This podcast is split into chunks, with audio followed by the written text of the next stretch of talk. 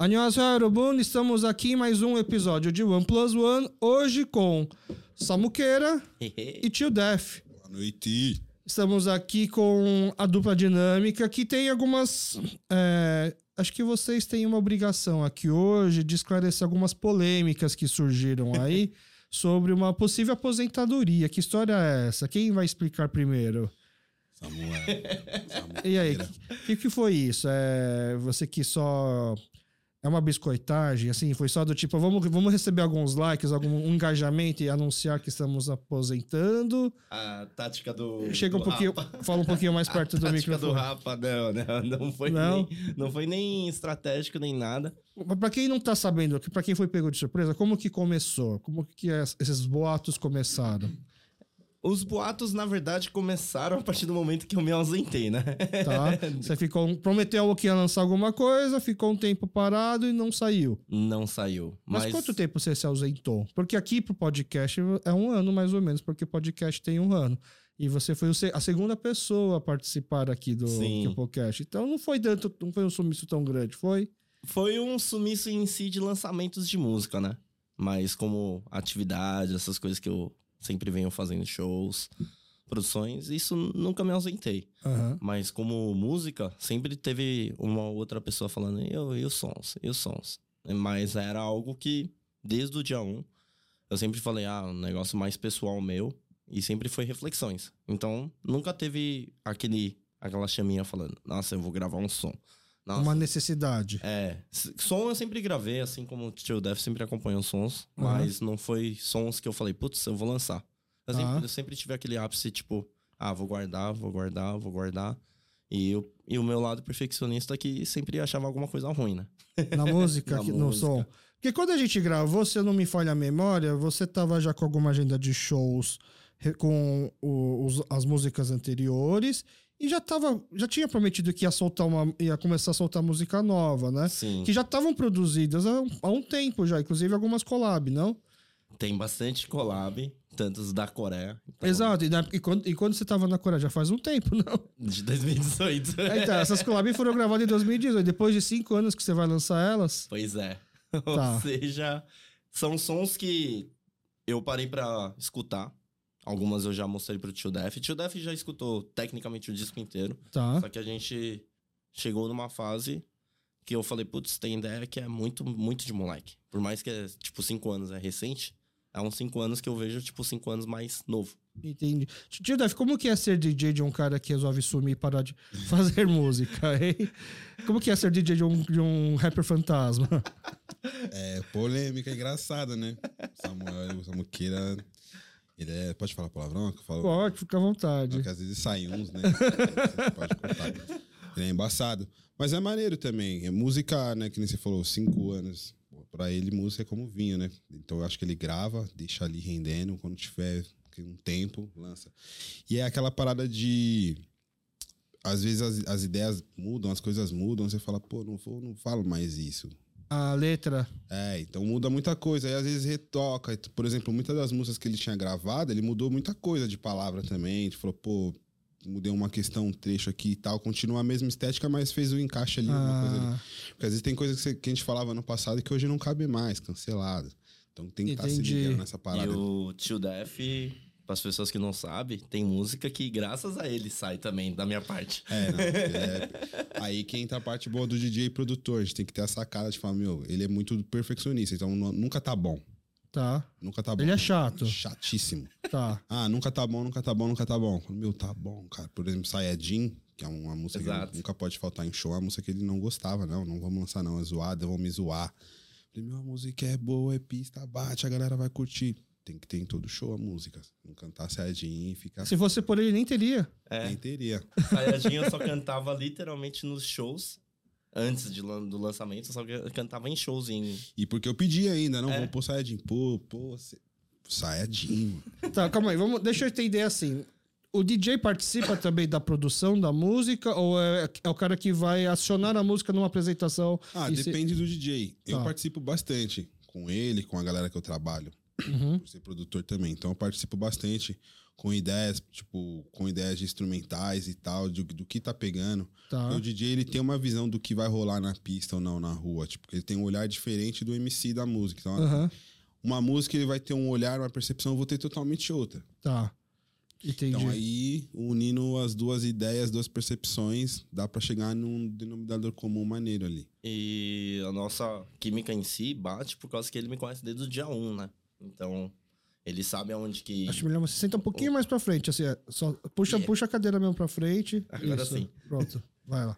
Aí, no caso, o Def, ele já me conhece desde o dia 1. Tá. Então, ele sabe quais são as músicas que eu consigo, não consigo, um dia que eu tô bom, um dia que não tô bom. Dia 1, você diz desde o dia 1 que você se considera rapper, é isso? Mas o que é o dia 1? Você falou umas 2, 3 vezes hoje. O dia 1, eu digo o dia que a gente subiu num palco pra cantar junto mesmo. Tá, entendi. Porque eu lembro que quando a gente gravou, quem produziu no começo foi o DJ Kaique. A produção, sim. Tá, mas aí nas apresentações quem acompanhava era o Tio Def, entendeu? Sempre. E como é que vocês se conheceram? Nossa, vou contar isso aí. Já faz uns anos, mais de 12 anos já. É, o Cal tem a câmera ali. Salve Caos, produtor monstro. Mora lá em Florianópolis, lá. A gente tinha um estúdio. E aí o Samuqueira colava lá. Tipo, quase toda semana. 2, 3 vezes por semana. Mas ele não cantava. Ele era b-boy, né, Samuqueira? Era b-boy. Ah, desde a época do b-boy ainda. Exato. E aí ele colava lá. A gente tava gravando, fazendo umas paradas. Ele ficava sentado lá. Não falava com ninguém. Mó cara de mal e pá. E deixava ele entrar assim, simplesmente? Não, colava lá. Tá. E aí eu falava pro Caos, e aí, Caos, eu quero desse japonês, né? Ah, o maluco cola aqui, não fala com ninguém, qualquer parada. E aí foi isso, aí ele foi morar fora, ficou um ano acho que no Canadá, né? Exato. E aí, não, mas antes dele, nesse processo todo, a gente começou a trocar uma ideia, e pum, ele foi se abrindo e tal. Tá. Quem teve que tomar essa iniciativa aí? Não, foi natural mesmo. Foi natural. Que coisa tão de estúdio, de punho, você vai vendo, ele vai se soltando também, né? Mas você sabia que ele tava lá só pra chupinhar tudo? Sabia, tava ligado. Isso tava óbvio. Tava claro. E aí, tipo, pô, rolou uma amizade maneira ali. Pô, mano, cola no estúdio aí, troca uma ideia e tal. Certo. Tinha até ideia na época, a gente tinha um projeto dele colar nos shows pra dançar e tal. Como b-boy. É. E aí, de vez em quando, tipo, era só pra dar um rolê, eu colava junto, tirava foto. E aí ele foi morar fora. Ficou acho que 1 ano, 2 anos fora e tal. Aí quando ele voltou, ele me ligou. E aí, Def, tal, beleza? E aí, caralho, suave, eu voltei aí. Seguinte, vou ter um show. Falei, oxi, vai dançar onde? Não, vou cantar. Tá cantando? Tô, mano, você não pode tocar comigo não e tal. Falei, pô, mano, mas você tá cantando, mano. E aí ele não tinha nem gravado a música. Nem gravado. Aí eu, pô, mano, cadê a música? Manda aí pra eu ouvir. Mano, não tem a música. Você só tinha o quê? A batida? Era a Medusa. Eu tinha a ideia, a letra em si decorada, e tinha o beat do Caos, mas não era nada gravado, oficialmente. Entendi. Aí eu falei, aí fica foda, né? Mas vamos aí, isso é da hora, vamos aí, a gente se vê. E foi na amizade isso. Eu falei, mano, eu revejo o mano, colava, era um mano firmeza. Eu falei, vamos colar. Colei. E aí ele desenrolou, falei, caralho, da hora, mano. Quem já viu a minha entrevista anterior, eu sempre fui meio cara de pau. Aí eu falei, da hora. Aí eu falei, da hora, mas grava aí, pai. Falei, quando você gravar, nós trocamos uma ideia. Ele gravou, já gravou com um clipe, já lançou louco, já, pum, falei, aí sim. E dali pra frente, sempre que tinha uma parada, ele me dava um salve. E aí o Kaique começou a produzir o primeiro disco dele. E aí a gente já fazia esse trampo de uma música só, a gente ficou acho que uns 2 anos se apresentando. Só com uma música. E aí ele fazia uma música, aí depois era uma música e freestyle coreano, né? Nossa, eu falei muito freestyle coreano. Aí eu soltava uma instrumental, eu soltando, ele ia fazendo freestyle coreano. Mas 2 anos trampando com uma música. Aí veio o processo do disco com o DJ Kaique e tal. E aí foi aquela questão também de focar de novo em estúdio, que é outra parada e tal. E né, de lá pra cá já faz mais de 10 anos já. E nessa época, não tinha o que o YouTube hoje é, né? Tipo, de você saber, aprender. Era muito difícil você aprender qualquer coisa em quesito música. Então, tinha limitações. Uhum. E o único meio, assim, de você aprender alguma coisa era ter o convívio. Então, você tinha que colar em batalha de rap, você tinha que colar nas festas de rap. Senão, se você quer trabalhar com isso e você não convive com isso, sem chance. Hoje tá mais fácil, hoje, né? Hoje tá fácil. Galera, eu vou usar o exemplo de batalha de MC mesmo. Se vocês quisessem uma batalha, você tinha que ir. Hoje em dia, a galera não sai de casa. Por mais que as batalhas tenham um público forte, a grande maioria vê pela internet. Se você for ver Twitch, papo de 20 mil pessoas assistindo uma live de batalha de MC hoje. Ah, tem live de batalha? Tem várias, quase todas, se eu não me engano, hoje tem. Ah, não é mais aquelas batalhas na rua. Não, continua ainda existe. Rua. E o público continua indo e muito mais, em maior número. Só que hoje tem as lives. Então, além do público que já vai e já ia, tem a live. Entendi. Então... Quando a gente gravou com o Samuqueira, quando eu conheci ele, né, me surpreendeu muito essas histórias dele, do tipo, eu ia lá, metia o louco e perguntava, não tinha medo, não vergonha nenhuma. Então é real, você vivenciou verdade, isso. É verdade. A gente conheceu assim.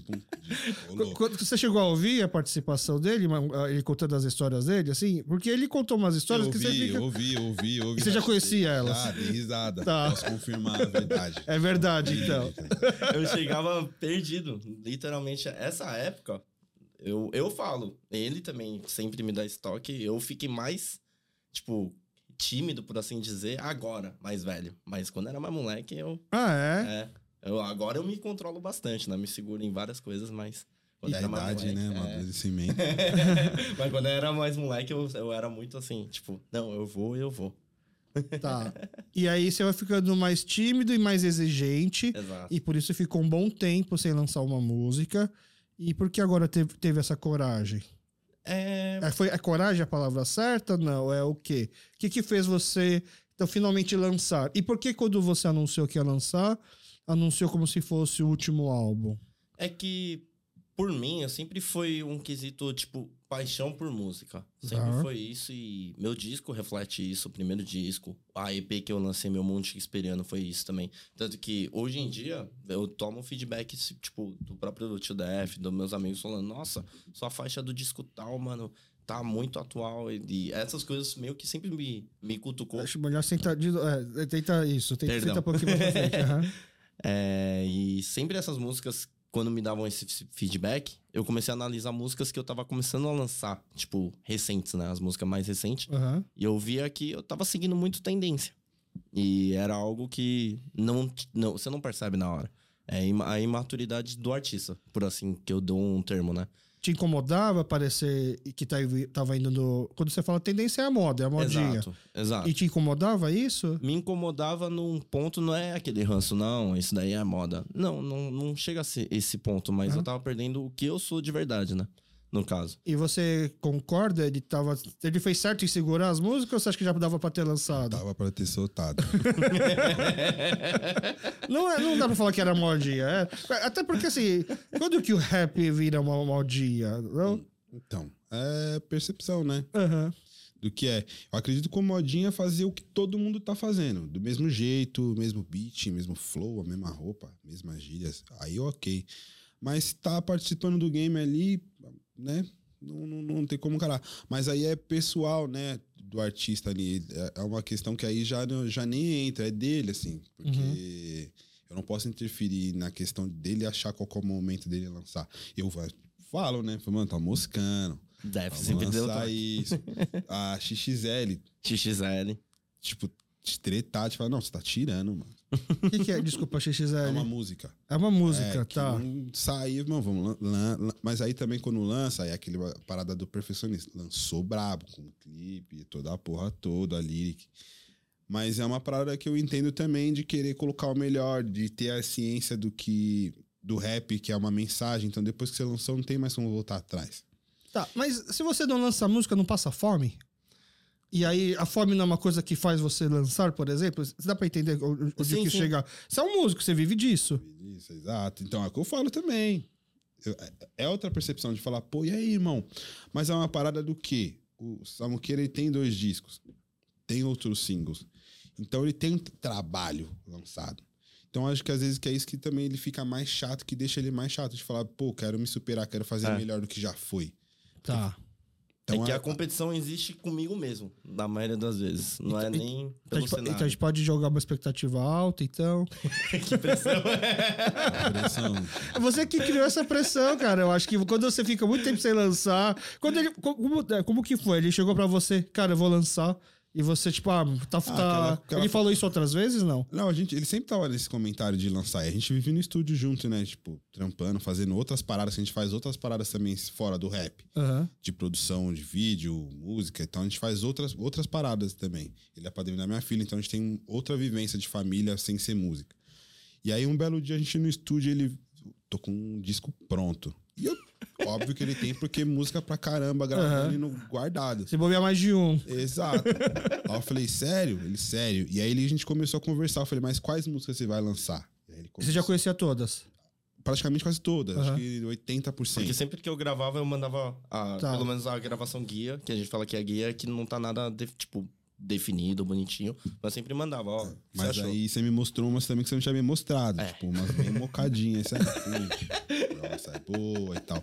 E aí a gente começou a amadurecer essa ideia de, tipo, ir de lá pra... Amadurecer essa ideia de, não, tira essa, coloca aquela, porque é muita música que tá lá, parada. Eu até brinco, falando, se você morrer, eu vou ficar contando essa música. Vou lançar uma por mês.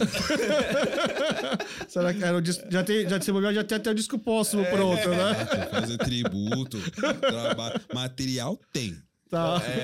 Ele é prova viva, ele pode comprovar. Eu tenho mais ou menos uns 3 HD de música separado por aí. Tá. Tanto que eu me perco pra achar onde que tá gravado, onde tá guardado. E uma parada que você falou também, que eu pensei aqui, o Samuqueira, ele pensa muito nessa questão de, por exemplo, na cena do rap no Brasil, ele é o único coreano que faz.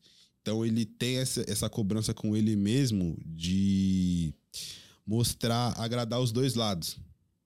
Tá. Tanto a comunidade coreana quanto a galera do rap BR. É uma parada que a gente vive conversando. Eu falei, você não tem que agradar ninguém, você tem que fazer música, a galera que gostar, gostou, quem não gostar, foda-se. E foi uma maturidade que me faltava. Você se preocupava com isso? Sempre me preocupei. Entendi. Porque o quesito de eu cantar rap é um fato, tipo, que realmente é o título que eu tenho e eu gosto de cantar. Tá. Só que ao mesmo tempo, com a bandeira que botaram, né? Eu não digo que eu mesmo levantei. Eu levantei, sim. Não, sim, mas é uma responsabilidade que você não pediu, mas que vem. Que venho. E eu sinto o peso de certas falas que eu posso falar e pode dar um efeito que não era o que eu queria. Tá. E essas coisas sempre via, assim, tipo, não todas as músicas, mas certas músicas, certos assuntos, eu falava, putz, isso talvez vai refletir pra mim. E pra... Por causa do tom da letra. É. Tá, o que a gente pode esperar, então, das músicas que você escolheu pra compor esse álbum, das letras?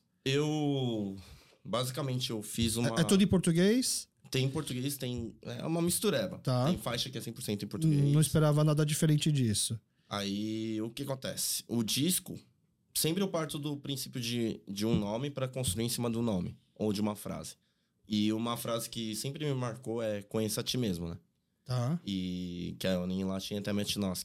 E é uma frase que eu falei, putz, não era tão importante assim. É uma frase que eu escutei na minha infância e perpetuou.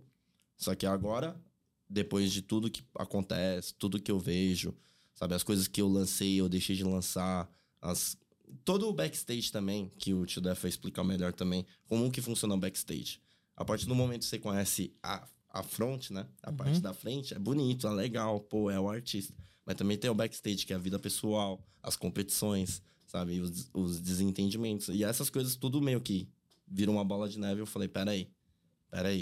E eu comecei a ver que tinha um lado meu querendo lançar por puro desespero. E um lado meu que ainda sempre prevaleceu. Não, vamos lançar o bagulho bem feito. Tá, mas, ficar um tempo sem lançar, ok, dá pra entender. E aí você vai e lança. Mas por que esse anúncio de que você ia lançar foi polêmico? É que, como eu divulguei, não é que eu tô falando adeus, mas, por assim dizer, o Samuqueira atual, eu considero que não que seja o meu auge, né? Provavelmente vai vir uma fase bem melhor, tipo, de técnica, de tudo, mas quesito pensamento e maturidade, eu acho que eu tô bem. Tá. Eu consigo entender muitas coisas que sou eu, sabe? Minhas limitações e minhas falhas. Essa é a parte que eu... eu queria me auto-entender. Então, quando eu entendi isso, eu falei, putz, daqui adiante eu não tô enxergando mais o que falar. Tipo, é como se as minhas ideias concluíram nesse daqui. Então, já que conclui aqui, vou lapidar o que eu tenho construído até agora. Lapidar é todo o processo que o Tio Def explicou. Uhum. Aí eu falei, putz, daqui adiante eu não vou saber se vai ser daqui a 2 anos, 3 anos que eu vou lançar mais uma coisa ou não. Só que eu tô muito satisfeito com o que eu tô fazendo agora. Tá. Muito satisfeito mesmo. Então, talvez, porventura, eu lance um disco. Mas agora, hoje, o Samuel de hoje, o Samuqueira de hoje, se eu fosse falar, anunciar um disco, provavelmente, sei lá, se eu casar, tiver um filho. Aí talvez, se nessa época ainda tiver na ativa mesmo, de MC, pá, escrever e gravar É que o conceito disco, eu tô anunciando como se fosse uma aposentadoria, mas eu não quero ainda definir como uma aposentadoria, porque é uma pausa, por assim dizer. Tá. Dá pra levar a sério o Tio Def que ele tá falando agora? Dá pra... Então, mas aí o que sabe o que passa por essa cara? Cara, porque assim... Eu já falei pra ele. Não dá pra parar, tem que trampar. Como é que fica as contas? Exato. Tá me tirando. Cara, vamos lá, vamos ter que se superar. Fazer, você não compete com você mesmo? Fez um álbum, tá feliz com esse álbum, mas né, depois de lançar, você vai lançar ele quando? Você vai lançar na sexta-feira. A gente tá gravando hoje, na terça-feira. Esse episódio vai pro ar na sexta. Certo. Tá. Aí a conclusão do álbum, porque pelo que eu entendi, você vai lançar faixa por faixa. Vou lançar faixa por faixa, porque... Tem um intervalo assim, programado ou também é no feeling? É no feeling. Esse disco vai ser 100% feeling, mas não vai ser um feeling tipo, lancei agora, só ano que vem. E vai ficar um ano inteiro fazendo show só com uma faixa, como vocês já fizeram. Não, dessa vez a gente deixou bastante faixas prontas, o Tio Def e eu, a gente já alinhou mesmo. Vai ser uma sequência de ideia, né? Tá. Porque... Quem for nos shows vai poder ouvir várias inéditas, mas aí... Plataformas digitais vai ser a construção. Entendi. Mas quem tiver... E é bom também que aí faz a galera ir no show. Vai ouvindo 1, 2, 3... Pô, tá. Aquela lá. E é um termômetro bom também, porque dá pra ver qual que a galera gostou. A Sayajin, por exemplo. Ele sempre foi assim. Era uma música que ele não gostava, eu falava, é boa. Ele cantou 2, 3, 4... E aí ele começou vendo que, pô, é legal. E tipo... Aí a galera pediu. Falou, pô, a música é boa mesmo. Entendi. E é uma forma diferente de trabalhar também, né? Porque às vezes a galera soltou o disco. Solta o disco, vai soltando faixa por faixa, até a forma de trabalhar clipe. Dá pra você ver, ter aquele termômetro de qual a galera tá gostando. Por exemplo, lançar, a ideia mais ou menos é lançar de 3 em 3, né? Lançar de 3 em 3. Ah, na sexta-feira vai sair 3 faixas já? Não. Uma. Tá. É a abertura. Aí, após isso, provavelmente vai ser assim. E aí no total vão ser quantas faixas? Por enquanto, a gente encaminhou 4 faixas, né? Que é uma sequência de ideias do disco. Tá, então vai sair uma, depois vai sair 3. Provavelmente. 3 de uma vez? 3 de uma vez. Aí completa o primeiro EP? Por assim dizendo, sim. E aí depois vai o segundo EP. Ainda esse ano, não? Ainda esse ano é... Esse ano conclui tudo. O primeiro disco conclui. Não é a EP. A gente tá explicando como se fosse EP, mas que é um compilado de sons pequenos. Tá. Só que o primeiro disco vai estar completo esse ano. E aí vai ter mais um. Aí vai ter o lado B que vai ser o ano que vem, isso? Exato. E aí conclui. Tá, então no total a gente pode esperar com esses 2 discos quantas faixas, mais ou menos? O primeiro disco, se tudo der certo, como que eu tô planejando, vai ser 10 faixas, mas ainda a gente tá no processo de ver qual que é válido, qual que não é válido, justamente pela quantidade de músicas que tem. E o que a gente que gosta do seu som pode fazer para que tudo dê certo? Escute os sons. É só isso? Basta só ouvir? Isso. Simples assim. Escute o som, compartilha. Tá, é ter bastante números em plays? Porque isso ajuda muito, né? Tá. Isso ajuda demais essa era do stream. Uhum. Então, dar um play, compartilhar, fazer um comentário, isso ajuda bastante a divulgar, né? Vai subindo, porque uma coisa que eu percebi, né, ao longo dos anos, muita gente espera clipes da minha parte. E então, vai ter? Aí que tal, porém. Porque dessa vez a gente voltou ao que a gente sempre foi, fazer música. Tá. Então, a partir do momento que as pessoas, hoje em dia, como ele falou, tá muito rápido. Então, por mais que eu lançasse, digamos, 10 faixas daqui a meia hora teria algum comentário provavelmente falando, cadê o próximo? Sabe? Tipo, eu não consigo seguir essa nova vibe. Então, quero que as pessoas realmente... Se é pra ser curto, eu consigo me adequar a isso. Mas que digira bem o que eu tô falando, pra depois pedir. Ó, vê se eu tô viajando. Assim, é normal, por exemplo, quando alguém faz um álbum, é pensar numa... ou numa história, ou num projeto, e aí essas faixas concluírem um pensamento, concluírem uma história que gostaria de ser compartilhada. Certo. E aí ele pensa o álbum já com todas as faixas, fazendo, sei lá, uma intro, abordando o tema e depois uma finalização. Só que no seu caso, pelo que eu entendi, é uma coletânea, uma compilação de várias faixas que você foi lançando nesses 5 anos, e aí você resolveu botar tudo em um álbum. Então, não dá pra esperar talvez uma narrativa, uma sequência entre elas? É que, na verdade, também foi construído a dedo, né? Então, vamos supor, tipo, colheu feijão. Tinham várias músicas. A gente foi ouvindo as músicas. Ele veio com as principais, e aí, por exemplo, ele veio com as ideias principais. Em cima dessas ideias principais, teve que ir montando outras que já tinha. Traz essa, coloca essa, gravamos outras também. Tá, pra ir seguindo, pra completar, entendi. E pra não fugir da ideia das principais, pra não ficar água e óleo muito, né? Foi uma linha de raciocínio que foi meio que costurando. É que músicas eu sempre gravei, letras eu sempre escrevi. Então meio que certas ideias batem com outras. E aí a gente só precisou realmente organizar um tempo pra ver. Não, essas ideias meio que seguem essa linha. Não, essa ideia ficou repetida. Tá. Então vamos limar, vamos tirar. Não, essa batida já... Sabe, hoje em dia a galera não iria dar play. Vamos mudar, vamos adaptar. E quando eu era moleque e comprava um CD, eu achava que era preguiça do artista quando o nome do CD era o nome de uma das faixas. Tá ligado? Como se fosse do tipo, o cara fez o CD e tipo, ele nem pensou em um projeto como inteiro, ele fez o CD, a música que sabe que vai mais bombar é o nome do CD. Aí me passava essa impressão, entendeu? Não vai ficar... Tem um nome, o álbum, CD? O álbum vai ser o nome... Da faixa. A faixa título. Mas não é... Não é preguiça? Não é preguiça. Pode ser sincero, se for preguiça, todo mundo vai entender, pô. Não, 5 anos trabalhando dá trabalho. Aí vai ter que pensar em criar um nome, exato, conceito, pô, pra parar. Não, eu tenho certeza que todo mundo assim, não, pelo amor de Deus, lança sem nome mesmo, não tem problema nenhum, entendeu? Hashtag seja o que você quiser. Sem nome. Tá, então vamos lá. Qual que vai ser o nome do CD, o nome da primeira faixa? Exato. Tá, qual que vai ser essa primeira faixa? Que quem tá ouvindo já pode ouvir, porque já vai ter sido lançada nas plataformas. A faixa se chama Temet Nosce, tá. Assim como o disco vai se chamar.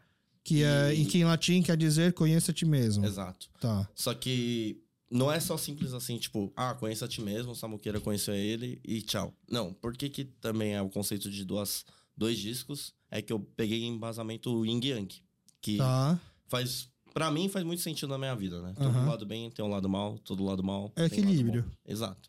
Então, o disco em si, a premissa do disco vai ser o lado mal e o lado bom. E a gente vai começar por qual? Pelo lado mal. Que eu parto do princípio quando... É uma frase, né? Eu tenho uma notícia boa e uma notícia ruim. Tá. Eu escolho a notícia ruim. Entendi. Eu escolho a notícia ruim, então... Mas é o lado mal nas letras, ou também no ritmo, ou também no tipo de som? A estética toda do primeiro disco vai ser voltada a isso. Temas mais pesados. Reflexões mais... O que é um tema pesado hoje em dia? A gente já tá aí calejado. Não tem tema pesado ainda pra fazer música? Porra, lógico.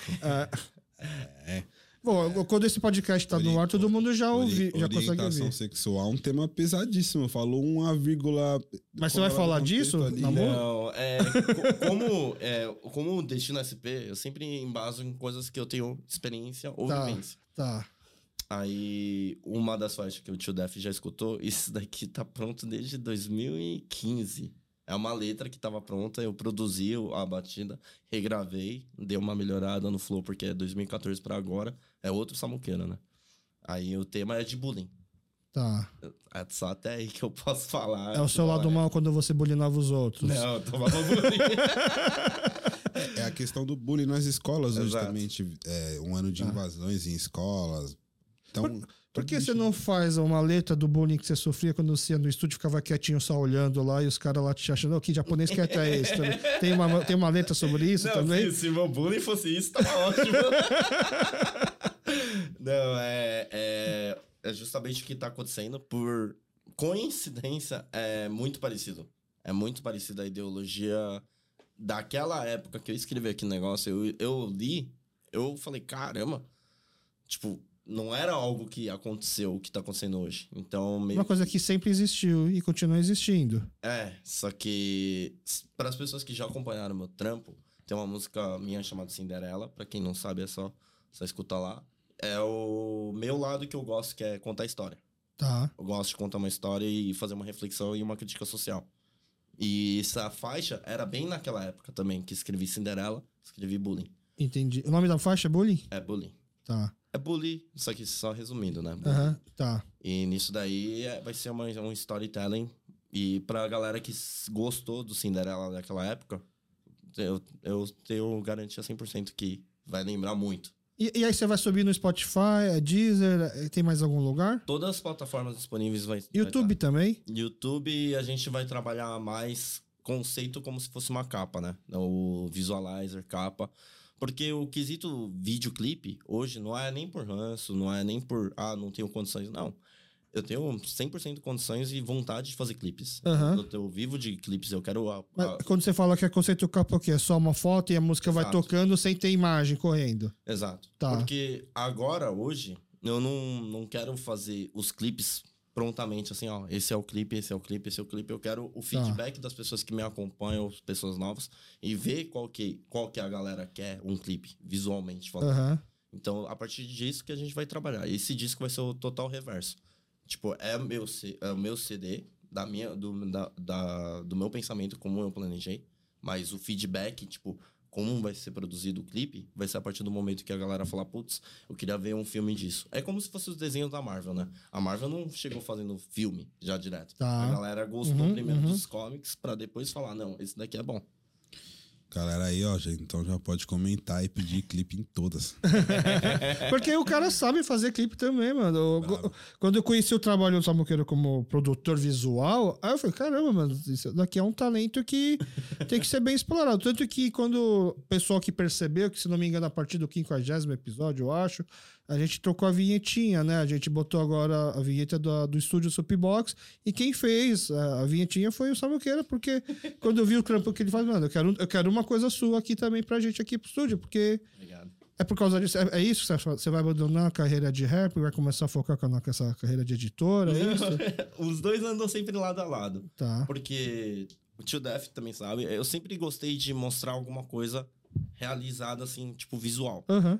Seja em música, seja em desenho, seja em vídeo, eu sempre gostei de expor as ideias. Tipo, e fazer clipe para os outros MCs ou clientes não é algo que eu me sinto mal de fazer. Mas é da hora porque eu consigo entender e reproduzir da minha forma, né? Uhum. É a função dos diretores. Então, os diretores, eles recebem o material. E você não fazer isso para você mesmo é meio... sacanagem, não? É, na maioria das vezes, o que você falou, dá preguiça. Tá, então, que a gente possa... Então, qual que é o problema? Você vai lançar faixa por faixa e a gente vai falar, ó, essa aqui merece um clipe, porque se você tivesse lançado todas as 10 de uma vez, ficava mais fácil da gente falar assim, ó, então, ó, essa aqui vai pro clipe. Quando você vai lançando uma por uma, todo mundo vai pedir clipe em todas. Por mim, amém. Porque o que acontece? Ó, tá gravado e tá firmado aqui, ó. Por mim, amém. Já era. Ó o corte. Por mim, amém. É que o que acontece? Isso é coisa... Talvez é pensamento meu, pessoal. Só que eu acho que o timing foi errado. Tipo, os clipes são impecáveis, mas o timing foi errado. O Medusa, o Cinderela, tipo, são clipes absurdamente bem feitos pelo Patrick Paz. Uhum. Pra quem não sabe, foi o diretor dos dois clipes, né? Os primeiros clipes. E hoje ele faz parte da equipe que fez o Last of Us. Ah, ele participou da equipe do entendi. Last of Us. Então, tipo, era um moleque muito promissor. Uhum. Eu nem fazia ideia. Uhum. Só que o que ele fez é cinematográfico. Tá. Cinderela, principalmente. Uhum.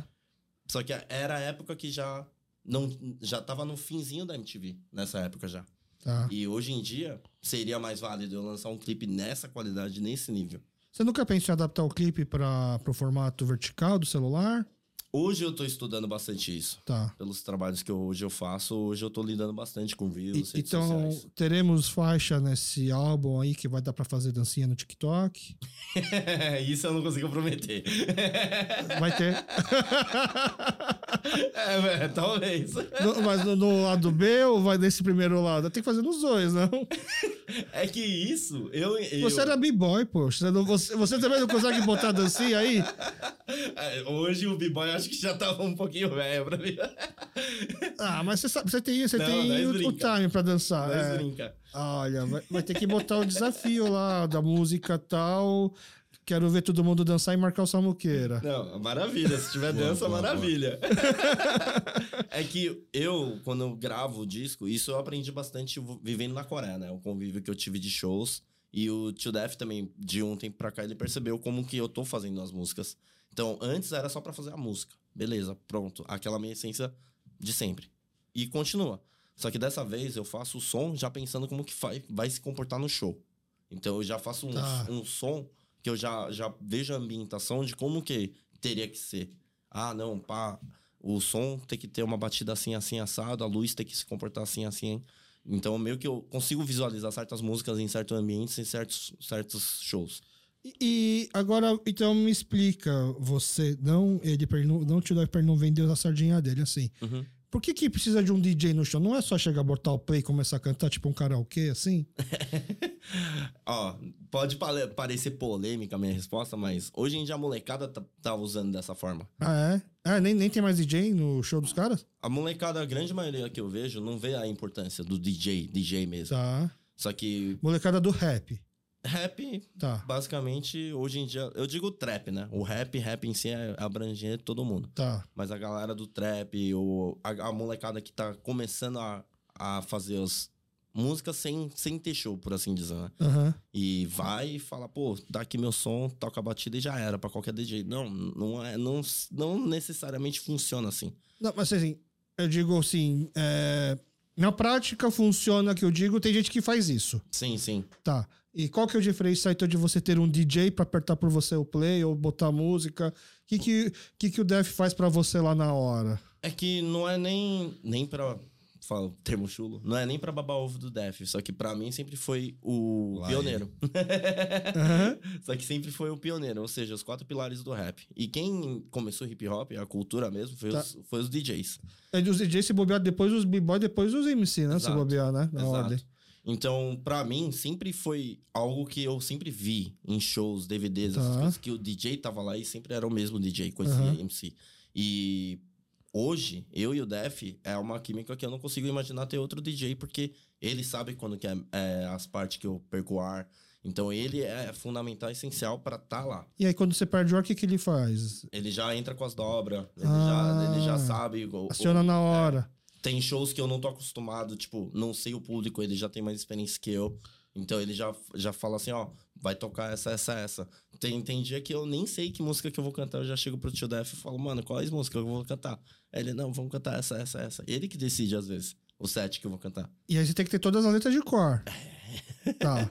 Mas porque geralmente você vê uma apresentação, é o DJ atrás, assim, tem uma troca de olhar pra saber, assim, tipo, agora vai isso, vai não, ou já tá tudo bem ensaiadinho, já era? Tem, é rápido. É rápido. Muito rápido, já tem que se conhecer, aí que tá o feeling, né? Tá, então não dá pra jogar um truco contra vocês aí, então. Não, é difícil. Mas é só aquela questão de olhar, às vezes ele olha, já sei o que ele... Já quer que corta. Depois, assim, é o olhar da... O olhar do desespero, não aguento mais. Ou tipo, o olhar do... O áudio tá bom? Tipo, já sei. Precisa fazer assim. Entendi. Já dá pra ver já. Por isso que tem o DJ de confiança. Vocês já ouviram o Mano a Mano, do Mano Brown? Já. Vocês ouviram com o Taíde? Não ouvi. Não ouvi esse também, não. Cara, assim, pra mim, o Mano Brown, ele tá sendo uma revelação como host de podcast, mas obviamente ele não tá lá pra ser só um host, né? ele tá lá pra ele soltar o que ele realmente pensa também, pra poder falar. Acho que até por conta disso não é ao vivo, pra dar tempo de cortar algumas polêmicas maiores e tal. Sim, pra mim, um dos melhores episódios é quando ele faz com o Chavoso da USP e o Galo de Briga. Muito bom, o Chavoso da USP. Com o Galo de Briga. O Galo de Briga também. Eu sabia do Borba Gato, mas não sabia toda a história dele. Tá? Pra mim é o melhor podcast que eu vi esse ano, esse episódio. E com o Taíde eu achei legal também, uma hora que um começa a falar do DJ e o outro começa a falar do KLJ. E aí dá pra, assim... Você fica pensando, nossa, é tudo isso mesmo? Tipo, é como eles falam, como se não fosse os dois, não tinha... Racionais, não tinha... É que o DJ ele tem outra percepção, né? Como eu falei no começo, o MC ele tem uma ideia, o DJ ele tem outra ideia. E no show, o DJ, a colagem, o squash, o corte no som, ele tá fazendo tudo pra melhorar a música, pra galera na pista ter uma percepção diferente da música. O MC ele vai reproduzir e o DJ ele vai colocar algo a mais na instrumental, ele vai deixar diferente, vai deixar mais dançante, vai fazer uma graça, vai fazer que aquilo fique mais atrativo. E aí pra isso o DJ tem que ter uma sincronia, você precisa conhecer a letra, por exemplo, eu conheço todas as letras também, te corto, então quando ele perde o ar, eu continuo, faço a dobra e pá, tararara. Então tem que ter essa sincronia. E, pelos anos que a gente já faz tudo junto, meio que a gente já sabe aonde que eu me embolei, ele já bota certinho pra eu não sair do trilho. É quando ele começa a cantar em coreano, né? Que ninguém vai entender, aí pronto, caramba, deixa eu salvar ele aqui. Começou no freestyle coreano. E certas maninhas que, tipo, antes do show eu falo, tô de boa, eu vou cantar de boa. Ele já sabe quando eu vou exagerar, não vou exagerar, ele já... Cara, uma coisa que eu achei curioso, assim, é que... Depois que a gente gravou, né? Comecei a acompanhar vocês dois pelas redes sociais e tal. E eu vi que realmente tava meio parado em relação nesses termos de show, de música e tal. Aí do nada eu vejo vocês cantando na cervejaria Dogma em Pinheiros. A Dogma. Não tinha lugar mais branco pra vocês tocarem um rap lá. Não, cara. Na cervejaria de cerveja artesanal em Pinheiros. Como é que vocês foram parar lá? DJ Kaique. Tá. Salve, DJ Kaique. O DJ Kaique, ele... foi fazer tocar lá em um evento e me deu um toque pra tocar com ele. Tá, mas você sabia que onde você tava indo lá? Não, nem sabia. Eu não conhecia a Dogma. E aí o que acontece? Toquei. O ambiente, já conhece a Dogma? Sim. Eu tinha um bar de cerveja artesanal, a Dogma sempre foi a cerveja mais top, assim, naquela época. A cervejaria que eu tô procurando o nome aqui do brother, enfim, vou achar agora. Mas Festa Maneira eu conheci o dono, um dos sócios, o Luciano. O Luciano. Cara, gente finíssima. E ele tá com um projeto lá de fazer música, de levar DJ. Eu achei isso muito foda. Porque bar. Ele tá levando vários DJs. Então tá levando do dub, o pessoal do house, o pessoal do rap, os DJs. Então ele abriu essa porta com o espaço que ele tem ali. Entendi. Pra galera, pra gente levar... Desculpa. Levar música nova, levar MC Samuqueira, fez o Samuqueira, agora vai ter o Terceira Safra sábado agora, dia 29. Então achei maneiro, a gente pegou essa amizade, a gente tem a mesma idade, a gente começou a conversar ali de música. Ele, curtiu o set, umas músicas da nossa rap, bababá. Ele curte rap? Curte rap. E aí, tamo aí fazendo, já faz acho que uns 3-4 meses que a gente tá fazendo uma paradinha lá e tem outros DJs fazendo lá, o Asma, o Con, o DJ Makoto. Então, e parece que o público tá entendendo o que tá acontecendo lá? É algo novo, né? Mas a gente bota muita fé e já tá rolando um movimento musical ali. Então acredito que a ideia do Luciano principal seja a cervejaria se unir a algo musical ali e virar um point. Entendi. As pessoas, além de ir tomarem a cerveja, que já tem um público da cervejaria, vai chegar lá e vai ver uma música, vai ver um DJ maneiro tocando música, vai ter um show, do nada um pocket show, um MC. Quando o Samuqueira foi lá, a galera curtiu pra caramba, falou, cara e tal, muito bom. Então acho que essa ideia desse conceito que ele teve ali pra fazer ali é maneiro, eu acredito que vai dar certo sim. E aí você que chamou o Samuqueira pra aproveitar? Aí eu conheci o Luciano. E aí já dei a multa básica. Ele começou, cara, eu quero fazer isso, curtiu o set, vamos combinar de você tá vindo aí fazer um som de novo. Aí eu já rápido, vamos sim, mês que vem tem o data. Tá certo. Não pode ficar daquele, vamos marcar. Não, já tem que chegar. Aí falou, não, demorou. Já liguei o Samuqueira. E aí você já imaginou o que ele vai cantar aqui, o que vai combinar ele cantar aqui? No dia, já falei com ele, falei, meu, vamos lá, acho que cantou 4, né? É.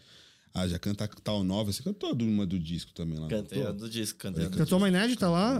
Ô, louco! Ele já canta essa pra gente já ver o termômetro. E aí, bateu bem. É, bateu legal, até mandar um abraço pra galera do Novo Fim e o DJ JL e DJ Mike, que foram o pessoal que cantou nesse evento com a gente aí. Uhum. Que fortaleceram também. A galera curtiu pra caramba. E foi um termômetro maneiro dessa música nova. Quando a gente fala termômetro, no meu caso, é que eu quero ver se a mix e a master tá boa. Para as pessoas que não entendem, é se os volumes estão batendo, se as caixas, como tá se comportando nas caixas, né? Porque uma coisa é ao vivo, outra coisa é estúdio. O meu termômetro, além desse, é ver como a galera reage na pista. Tá. Aí é duas orelhas com foco diferente. Mas aí a galera lá no bar, tipo... Reage como? É balançar a cabeça? É que, por exemplo, a gente tem um público também. Então, a gente não conta nem muito com o público da cervejaria. Ah, o pessoal que já conhece vocês, que ficou sabendo e foi até lá. É. Então, entendi. Quando a gente produz um evento, uma festa, vai uma galera que pra ouvir o nosso som. Entendi. Por exemplo, quando eu vou tocar, vai uma galera pra me ver tocar, quando tem um som de Samuqueira. Então, aí une dois públicos, né? O público já da cervejaria e o público da gente. E quando... é música, é universal. A música é boa, a batida é boa. Todo mundo balança a cabeça que for. Não tem como fazer. Querendo ou não, eu tô com 34 anos. Sou da geração axé anos 90, né? Minha filha tem 7. TikTok. Tem umas músicas que eu acho engraçadinho que eu olho e falo, pô, você entra no jogo. É música, na boa, não tem como. É universal. O corpo reage. Eu não cheguei a ouvir, eu cheguei a tentar procurar, mas não consegui achar rápido, assim, eu fiquei com a preguiça. Quando me falaram que o Mano Brown fez um funk junto com a galera lá, que envolvido com o jogo do Free Fire, por exemplo, né? Pô, muito bom. É muito boa a música. Aí que tá. E é um funk. É um funk. Tá. É um funk. Eu, por exemplo, é que eu não...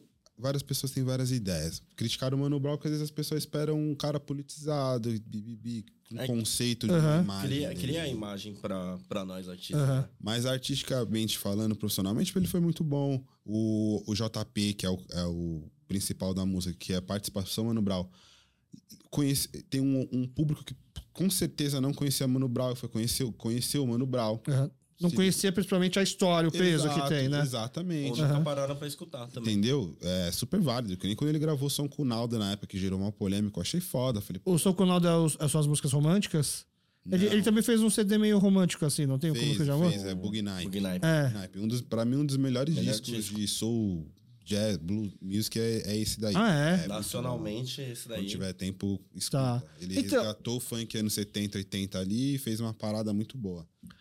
Tanto que quando... Não lembro qual CD do Racionais era, tinha uma faixa que era Fio da Navalha, que é só um instrumental, assim, que eu achava animal e falei, pô, podia ter mais disso, né? Só que aí eu assistindo a MTV na época, vendo os programas de música e os músicos falando, né, como eles não gostam de ficar preso a uma faixa, preso a um negócio, e eu ficava assim, gente, mano, fica preso, mano, é o que a galera gosta, é o que dá dinheiro, né? A gente até gravou aqui com um pessoal mais novo, ó, o Tommy West e o Myung, que a gente tá falando, por exemplo, da Ana Júlia, dos Los Hermanos, né? Se você acha que Los Hermanos é Ana Júlia, você fica frustrado, porque as outras músicas são muito diferentes. E talvez o seu fique até assim, poxa, faz só Ana Júlia, porque você vai fazer outro tipo de som, tá ligado? Sim. Vocês chegam a pensar nisso também? Por exemplo, a gente fez tal faixa que a galera curtiu. A gente podia ficar no lugar cômodo, ficar nisso, não? Teve uma fase minha que eu fiquei muito, tipo, dessa onda, tipo, traps, lançar músicas só voltado ao trap. Eu fiquei um bom tempo sem lançar boom bap. Só que não tenho esse ranço assim, não, odeio trap, não. Não sou tio velho nesse nível. Eu gosto de trap, vai ter faixas trap, só que é um negócio que você fica numa zona de conforto, por assim dizer. É que a fórmula de eu aprender flow foi da fórmula mais complicada, ao menos pra mim, né? Talvez pra outra pessoa foi fácil. Só que, nossa, rimar boom bap em BPM 70, 90... É o ritmo mais rápido. É o mais lento. É o mais lento. É mais lento. O trap é mais rápido. O trap é mais rápido. Então, tipo, hoje a técnica é um pouco mais fácil, por assim dizer, ao menos pra mim. Se eu tivesse aprendido trap, nossa, eu iria tirar de letra muito rápido. Mas talvez isso me facilitou por causa que eu aprendi no ritmo mais lento. Então, a exigência de técnica, de flow, essas coisas, era outra fita. Você tem acompanhado ainda o mercado coreano de hip-hop? Tenho acompanhado, sim. Parece que envergou bastante pro trap também, não? Eles, na verdade, hoje, em alta mesmo, é o drill e o grime. Lá na Coreia... Ah, isso eu tenho que explicar.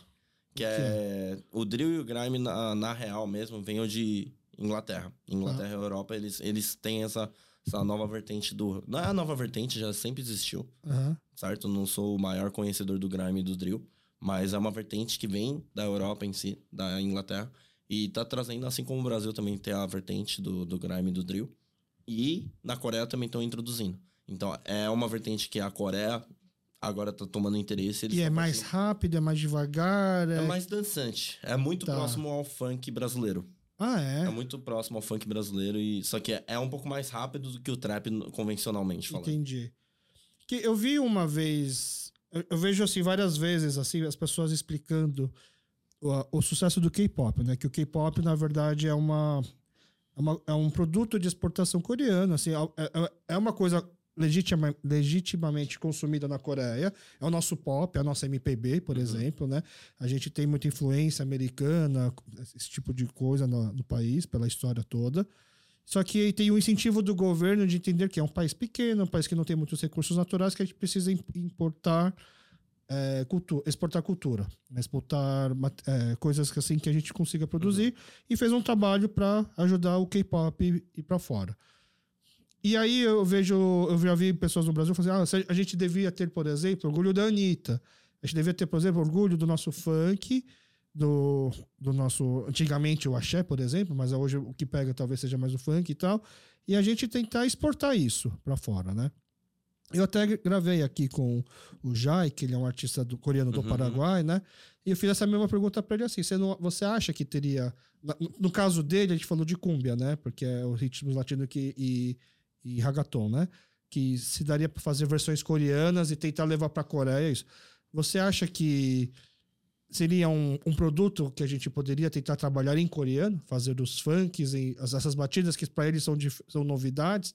Porque eu vejo até vários vídeos assim de idols coreanos dançando os funk, né? Sem nem saber o que é a letra, mas é porque viram na trend fazendo as dancinhas. Se eu for falar de se é comercial... Não é comercial, se é comercial. Se é comercial, assim, tipo, se tem entrada, se tem público lá. Tem sim, porque na época que eu morei lá, em 2018, eles já sabiam muito sobre o funk brasileiro. Eles já sabem bastante. Só que eles não produzem ainda porque eles não têm compreendimento. É coisa que eu já mostrei bastante pro Tio Def. Uma coisa que é peculiar da Coreia é que eles não lançam só por teste. Então eles estudam muito. Aí quando eles têm a música redondinha, eles falam, não, esse daqui tá bom, aí eles lançam. Só que o que ele já tem de informação do que tá estourando no Brasil, ele já tem, de prontidão. Então, eles já sabem os produtores, já sabem os artistas que tá bombando. Eles sempre acompanham bastante. E tanto que tem um artista ou outro que soltou umas batidas de funk já. Jay Park já lançou, o próprio Changmo já lançou. Tem uma galera que... Você ainda tá ouvindo funk, rap coreano? Eu escuto não muito, assim. Tipo, eu sempre... Eu sou um... Novamente enfatizando, né? Sou um pouquinho chato. Então, se eu escuto uma música, os primeiros 2 segundos não me agradou nem na batida, eu não escuto o resto. Difícil trabalhar com alguém assim, né? Você já mostrou pra ele algum rap coreano? Você falou, esse rap aqui é legal, e mostrou pra ele? Eu sempre mostro. Toco vários. Toco vários nas festas, tá maluco? Entendi. Eu toco em festa também, como o DJ. Toco muito som coreano que ele me passa. A galera fica. Eu troquei uma festa outro dia que eu troquei um som. Acho que. Puta, não lembro o nome do mano. É que é tantas. Esse aqui, um cara colou, falou: velho, esse som é muito louco. Da onde é? Mas dá pra tocar inteiro o som ou não? Você toca uma parte e vai mixando? Eu mixo, então. Como DJ, não dá pra tocar o som inteiro na festa. DJ não gosta de tocar o som inteiro na festa. Então eu mixo. Então, sei lá, segundo refrão, já mixa pra outra. Mas tem muita música boa coreana que dá pra tocar na pista que a galera fica foda de faca. Eu sempre separo uns que agora já sei mais ou menos o gosto de música coreana que ele gosta. Eu já falo, Def, acho que esse daqui você vai curtir. Porque no K-pop mesmo tem muito rap dentro, né? Todo grupo de K-pop tem o rapper em cima também, né? Só não tem o DJ, mas tem uns, o rapper. E também tem uns R&B que eu acabo passando pra ele, que ele gosta. Você gosta também? Pra caramba. É, meu estilo de som preferido, assim, é R&B, né? Tá. Gosto muito, ouço muito R&B. Temos R&B nacional? Não, tem. Tem Felipe Nel, Wesley Camilo. Tem muita gente boa fazendo R&B no Brasil. Tipo, você ia falar que você ouve bastante R&B, que é o seu som favorito? Eu tô há uns 3 dias mesmo ouvindo Sampa Crio, né? Por exemplo, eu costumo falar bastante que no Brasil, a R&B e tal, tem a galera que faz esse ritmo, mas o R&B do Brasil é o pagode, né? Exato. Tá. É o ritmo. A ideia que o R&B fala lá, o pagode fala aqui. E talvez o sertanejo? Não. Não. Porque o sertanejo é um outro ritmo. Seria como se fosse mais pro country. Tá, o country, tá. É. Uhum. O R&B seria aquele som feito mais na grande metrópole, né? Então, falar de amor ali. Tá. Você pode ver que os clipes dos anos 90, os caras tá dançando na chuva, na guarda-chuva, saindo de um prédio. Cidade. É, cidade, remete a isso. Ou praia, né? Califórnia. Ou praia. Então, é que pra mim, assim, o Tupac dançando na chuva é o Breath You Take, por exemplo, né? Sim. Pra mim, é muito anos 90, é muito... Talvez a minha referência de K-pop é em cima mais ou menos disso. Então, os grupos de K-pop da Coreia que eu gostava antigamente era uma mistura de rap, o G.O.D., por exemplo, né? É o vocalista que canta super bem, numa pegada mais soul, mais blues, R&B, e a batida de rap, aí um cara que faz um rap, era isso daí. E hoje eu entendo que já se passaram 30, 40 anos disso daí, e que isso talvez para essa nova geração deve ser alguma coisa completamente brega, talvez, né? Mega. Dá pra, você põe uma molecada aí, dá para ouvir um Puff Daddy, por exemplo? Hoje eu percebo que tem molecada que realmente não dá. Tipo, você chega assim... Mas fala... você sente um pouco de vergonha ali, ouvindo esse som? Assim, tipo, nossa, olha o que a gente ouvia, olha o que a gente curtia. Não, muito bom, velho. Não, é bom. Eu gosto. Bate uma nostalgia. Eu sou velho, né? Tenho 34 anos. Eu costumo falar que as músicas antigas são as melhores, em tudo. Então, mas isso é muito papo de velho. Não, mas é que, por exemplo, hoje é tudo mais descartável. Se você tá com quantos anos? 40. Então, 40 anos. Eu tenho certeza que da nossa época ali, que você gostava de quê? Grupo, assim, um grupo que você... Primeiro grupo que fala... Era pra gente rap Chico Science, Nação Zumbi. Eu tenho certeza que você canta todas as letras de todas as músicas. Não, sim. A molecada hoje não canta. É uma música descartável. A galera vai cantar hoje, vai dar 2 meses, o cara já lançou 3 músicas e já esqueceu aquela. É, aquela música que eles estavam cantando, eles falam que é antiga. Mal deu 1 mês. Tanto que eu tava até... Num dos episódios aqui, eu tava comentando assim, a galera tem aquela nostalgia do disco de vinil, e agora é a moda de pegar o tocador do disco e tal. Assim, cara, vocês não sabem como era da hora comprar um CD, ter um encarte com as letras, as fotos, né, louco. Por exemplo. A fitinha cassete. De você ouvir a música, querer voltar... Não... E voltar de novo. Não, mas aí é uma nostalgia do processo, mas eu digo assim: um encarte de CD. É uma arte. Era tão importante quanto o CD. Acho que era. Eu gostava muito de ler os agradecimentos. Isso, também. Quem tava os textos. Lá, baterista de gravação, quem mixou. Também. Hoje em dia não tem mais isso. Tanto que a primeira vez que eu vi Mário Caldato Jr., assim, foi num CD do Planet Rap, depois que eu descobri o cara do Beat Boys. Uma música hoje de 4 minutos e 33 segundos é uma música grande, galera. Tipo, as músicas hoje é 1 minuto, 2. É. E a sua faixa vai ser assim quanto tempo, mais ou menos? A gente deu uma adaptada. Então não vai durar 4 minutos. Não tem música de 4 minutos? Vai ter, mas algumas músicas pontuais mesmo. A grande maioria, quanto tempo? A grande maioria raspa uns 3 minutos. Caramba. A gente teve que adaptar. Justamente porque... É aquilo, né? Tá. Também fiquei no impasse, tipo... Nossa, se eu for falar só pra... É mercado, né? É, só pra galera que escuta o que eu gosto, a gente se fixa no mentalidade tio velho. Daqui a pouco a música vai ter que ter 1 minuto e meio pra caber no reel. Exatamente. É bem isso. E pior não, já tá acontecendo. Já tá acontecendo isso. Só que o que acontece eu falo, é o fast food, né? É o fast food musical. Então, tem som que... Logicamente, eu falei aquele exemplo, escuto 2 minutos do beat, eu não gostei, eu não escuto o resto. Mas isso é porque eu já escutei muito, de tempos pra agora. É coisa que eu já sei mais ou menos aonde que tá indo o segmento desse som. E também tem o gosto pessoal que certas melodias não me agrada. Então se eu escuto já o início, já, putz... Mas se dependendo do artista, se é um artista que eu gosto, eu já escuto até o final, só pra ver qual que é o segmento da ideia e tal. Só que o que acontece que eu sinto saudade atualmente com o mercado atual, tudo digital, é que não tá mais palpável, por assim dizer. Que teve aquela época do disco, do encarte, era tudo elaborado. Uhum. Eu tive meu disco também teve um encarte, teve o pensamento da capa, nomes, tudo certinho, justamente porque era um negócio que, além do disco físico, você ter todas essas informações, você também guardava como se fosse algo pra tá ali, tipo, de colecionador mesmo. Uhum. Só que essa cultura já não se prevalece tanto. Então, hoje em dia, já é música, tipo, pra momentos, né? Então, TikTok estourou, pum, essa música é foda. Ou, eu só vou escutar porque tava no play mesmo. Aí depois, se agradou, já busca lá no Shazam, pum. Você não tem um medo da música estourar no TikTok, por exemplo? Seria algo legal, na verdade? Pra mim seria algo muito bom, porque eu sempre falo, não é algo que... E isso digo eu, Samuqueira, por mais que eu tente estudar novas plataformas, até o TikTok nós conseguimos aprender. Mas se surgir outra plataforma além do TikTok, aí eu percebo que eu tô velho. Porque certas limitações a gente tem. Assim como a galera mais velha, macaco velho, assim, de música, não consegue entender TikTok. Mas não é nem por maldade, é porque não teve esse contato tão próximo. Cara, eu não consigo imaginar, por exemplo, o Racionais lançando um novo CD e a música terminou de 4 minutos, por exemplo. A coisa e valores, né? Teve muita música curta. Esse último disco... Cores e valores são músicas curtas. Mas aí que tá, aí cabe da capacidade do artista em 2 minutos fazer algo forte. Entendi. Esse foi o novo desafio, então, tipo, em vez de a gente... Não é mais fácil do que fazer algo forte em 7 ou 6? Em 2 minutos? É um pouco mais difícil.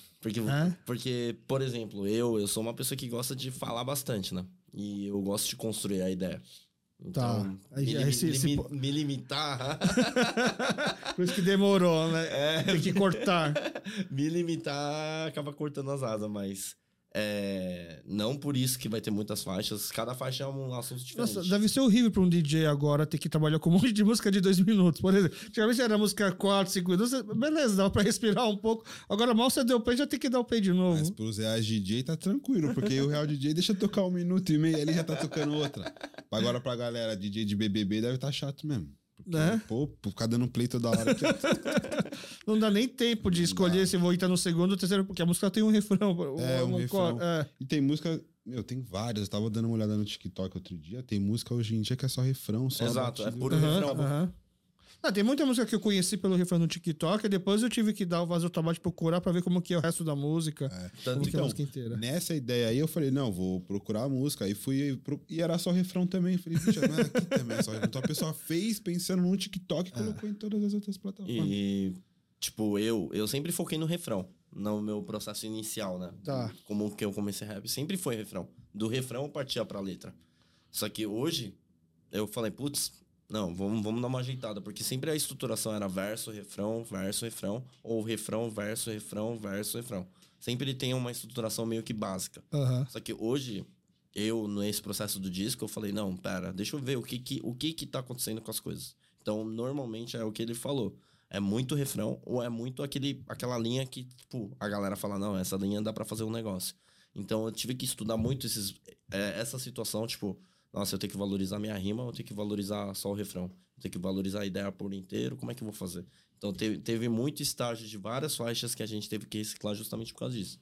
A nova linguagem de como que a galera... E eu não falo assim, é a galera mais nova que consome assim. Não, tem galera que é da nossa idade que se adequa a essa nova forma também.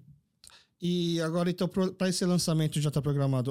Hoje quando o pessoal estiver ouvindo o podcast, já vai conseguir ouvir a primeira faixa. Já. E aí, daqui a pouco, eu já consegue ouvir mais 3. E vocês já estão planejando também apresentação, alguma coisa? Como que... Vocês conseguem correr atrás ou tem que esperar um convite chegar? A gente quer fazer um show. Porque esse disco em si tem todo um espetáculo. Isso é coisa que já alinhei com o Tio Def... E não vou dar muito spoiler, porque justamente eu quero que presenciem e vejam. Mas é um negócio que eu visualizei que...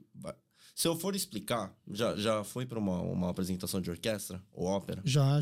Então, é mais ou menos esse esquema que eu quero trazer para uma apresentação do meu disco. Se for fazer o ideal mesmo, como eu visualizo. Mas se não tiver o ideal, você prefere não fazer? Não, eu faria só se fosse, tipo...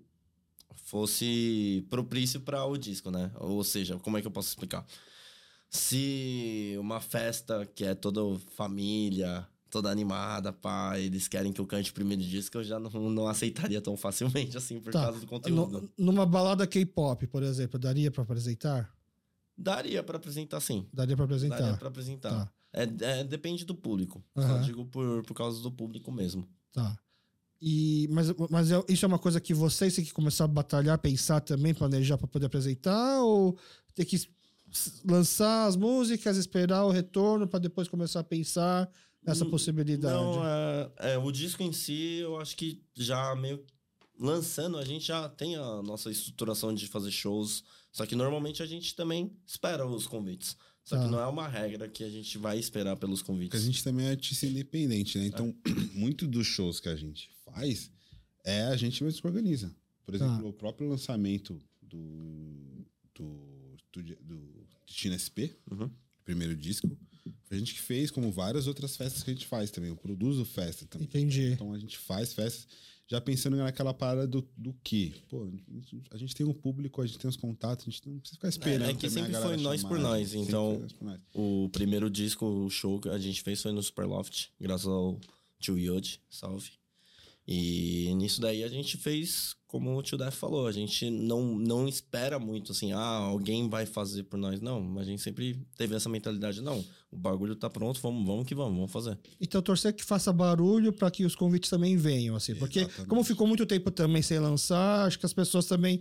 Será que ele tá fazendo música, que tá se apresentando, nem acaba vai ter esquecendo um pouco? Vai ter toda uma estratégia de divulgação também, marketing, toda essa sacada aí que vai gerar também essa vontade de ver ao vivo, assim como foi no primeiro, que a gente fez bastante show também. Bastante. Na verdade, todos os discos sempre rolou show. Esse também não vai ser diferente, por mais que a gente ficou um tempo parado. Sim. Aí. E teve a pandemia também, né? Teve a pandemia também. E uma coisa que eu posso falar... que aquele ponto que ele falou que eu sempre me preocupei pelos dois lados, né? O coreano e o público ocidental brasileiro. Essa preocupação em si, pra mim, já tá tranquilo, por causa que eu me entendi por si. E a homenagem maior que eu poderia fazer, sendo coreano, eu conquistei porque era uma das minhas metas, né? Que é um feat de peso que eu consegui da Coreia. E eu falei, putz...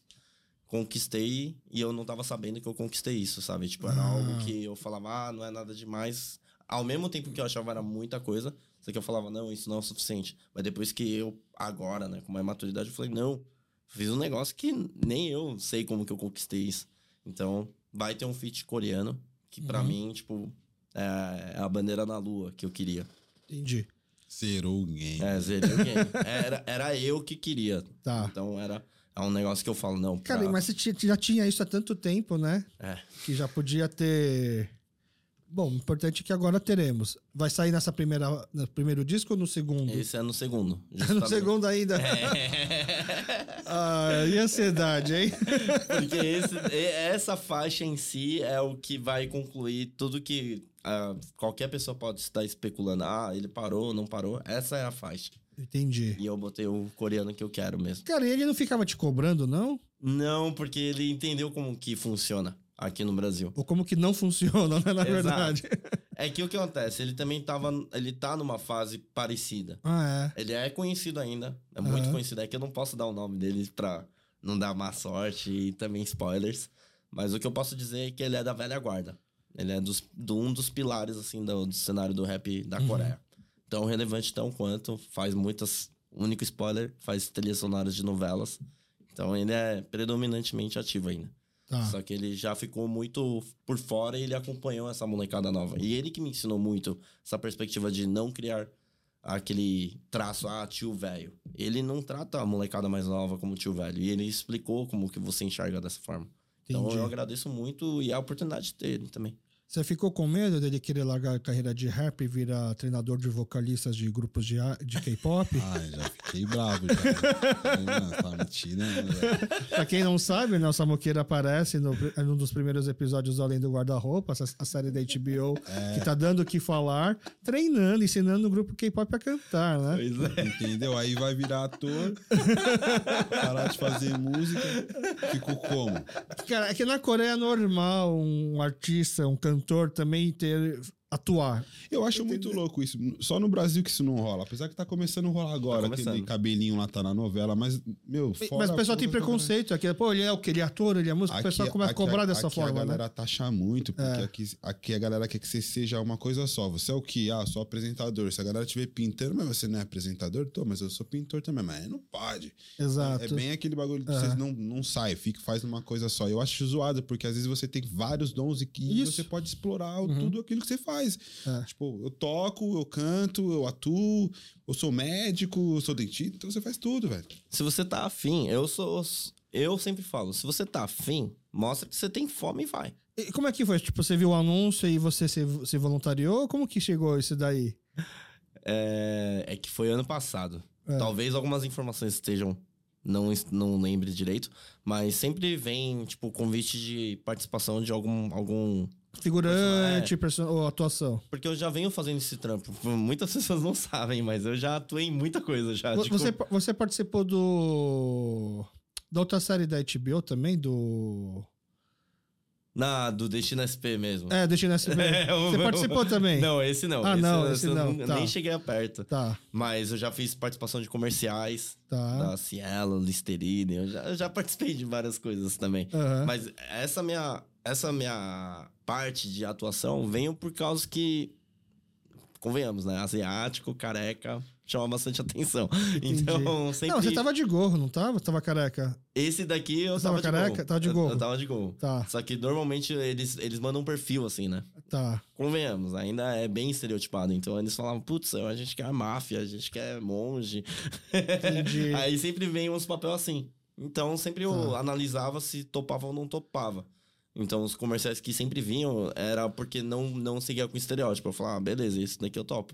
Aí teve um convite que veio... Ah, a gente tá precisando de uns atores para uma novela coreana. Eu, ué?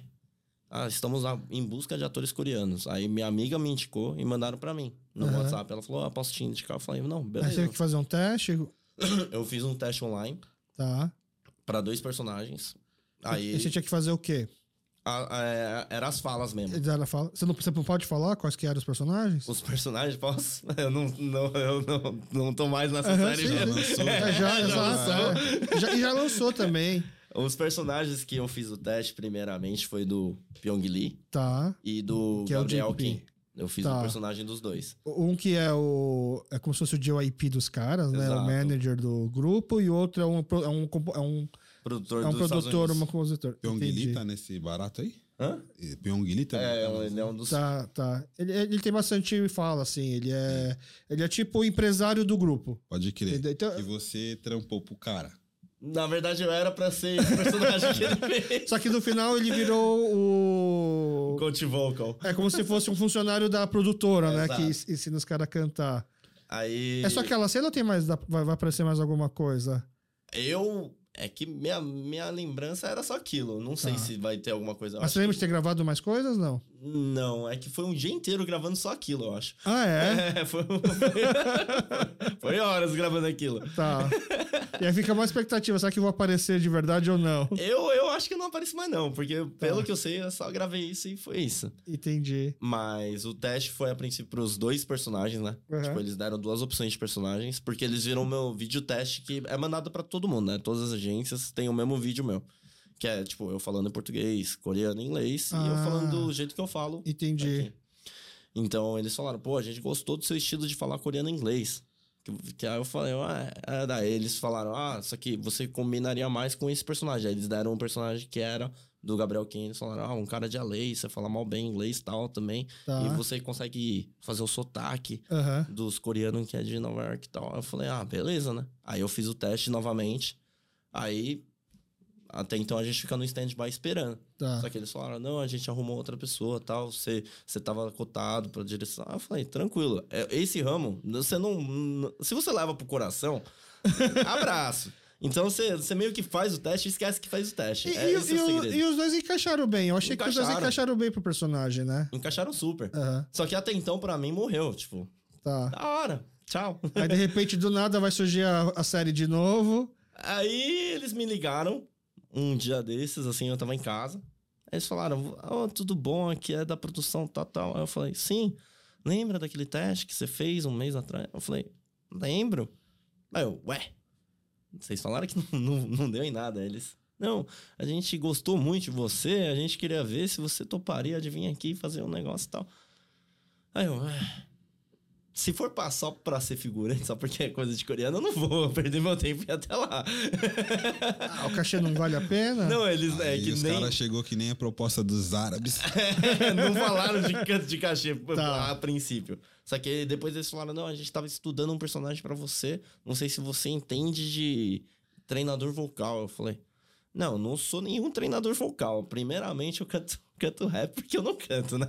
Eu falo rimando, uhum, no ritmo. Aí, nisso daí, eu falei, eu consigo porque eu tenho, tipo, conhecimento por causa dos coisas que eu fiz na igreja, coral. Uhum. Eu falei, não, isso eu consigo. Eu tenho noção de como funciona. Ah, não, beleza, manda um vídeo fazendo eu.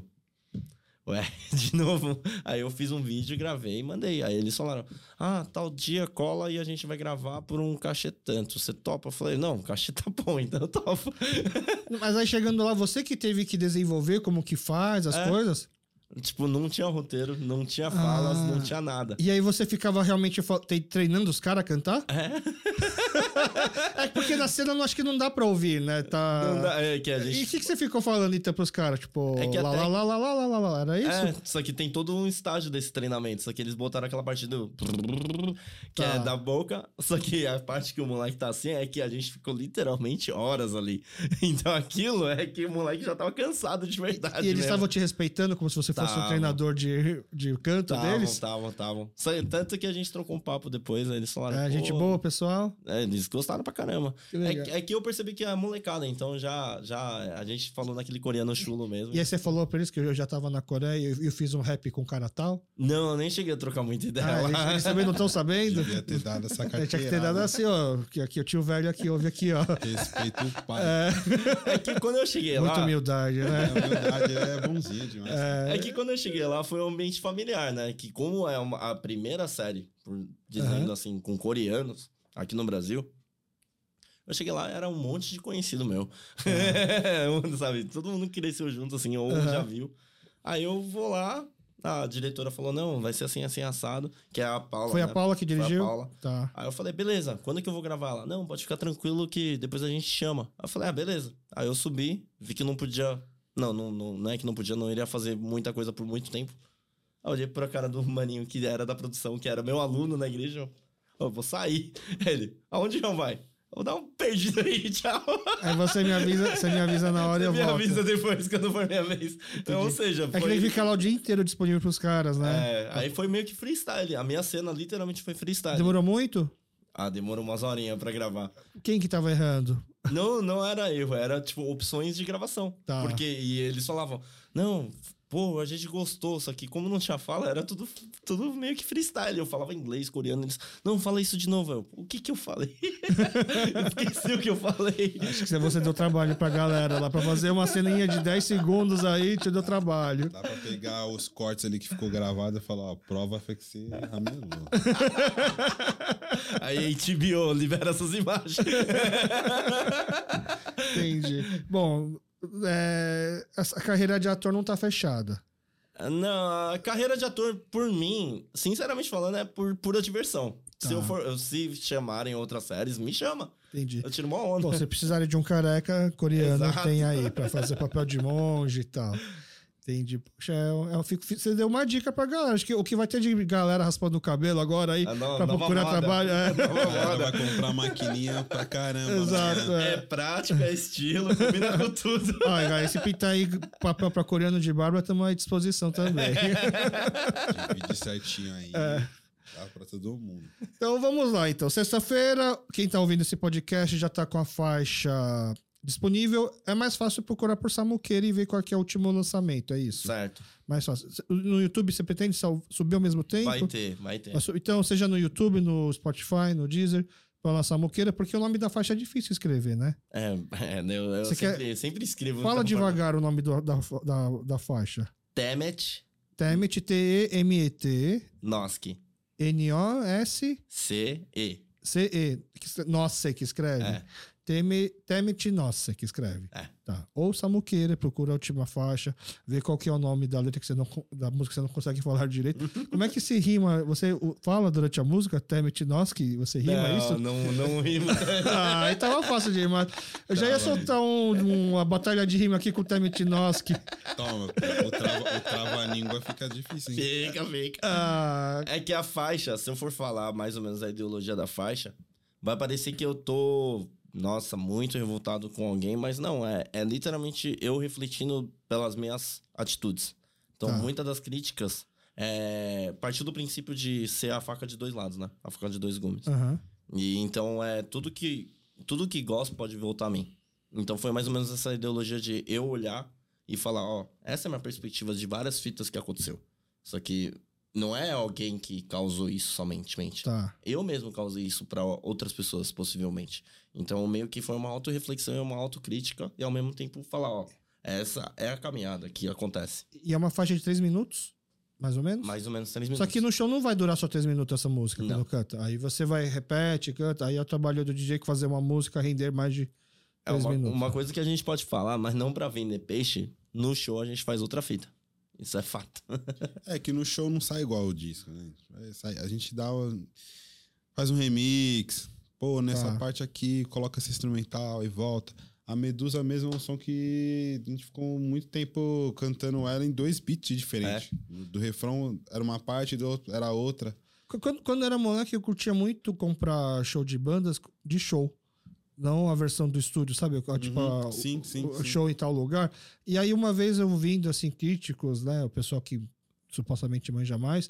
Falando que, obviamente, as bandas não sabem cantar tão bem no show ao vivo quanto no estúdio. Então, é uma forma de você entender quem que é realmente uma banda técnica o suficiente e tal.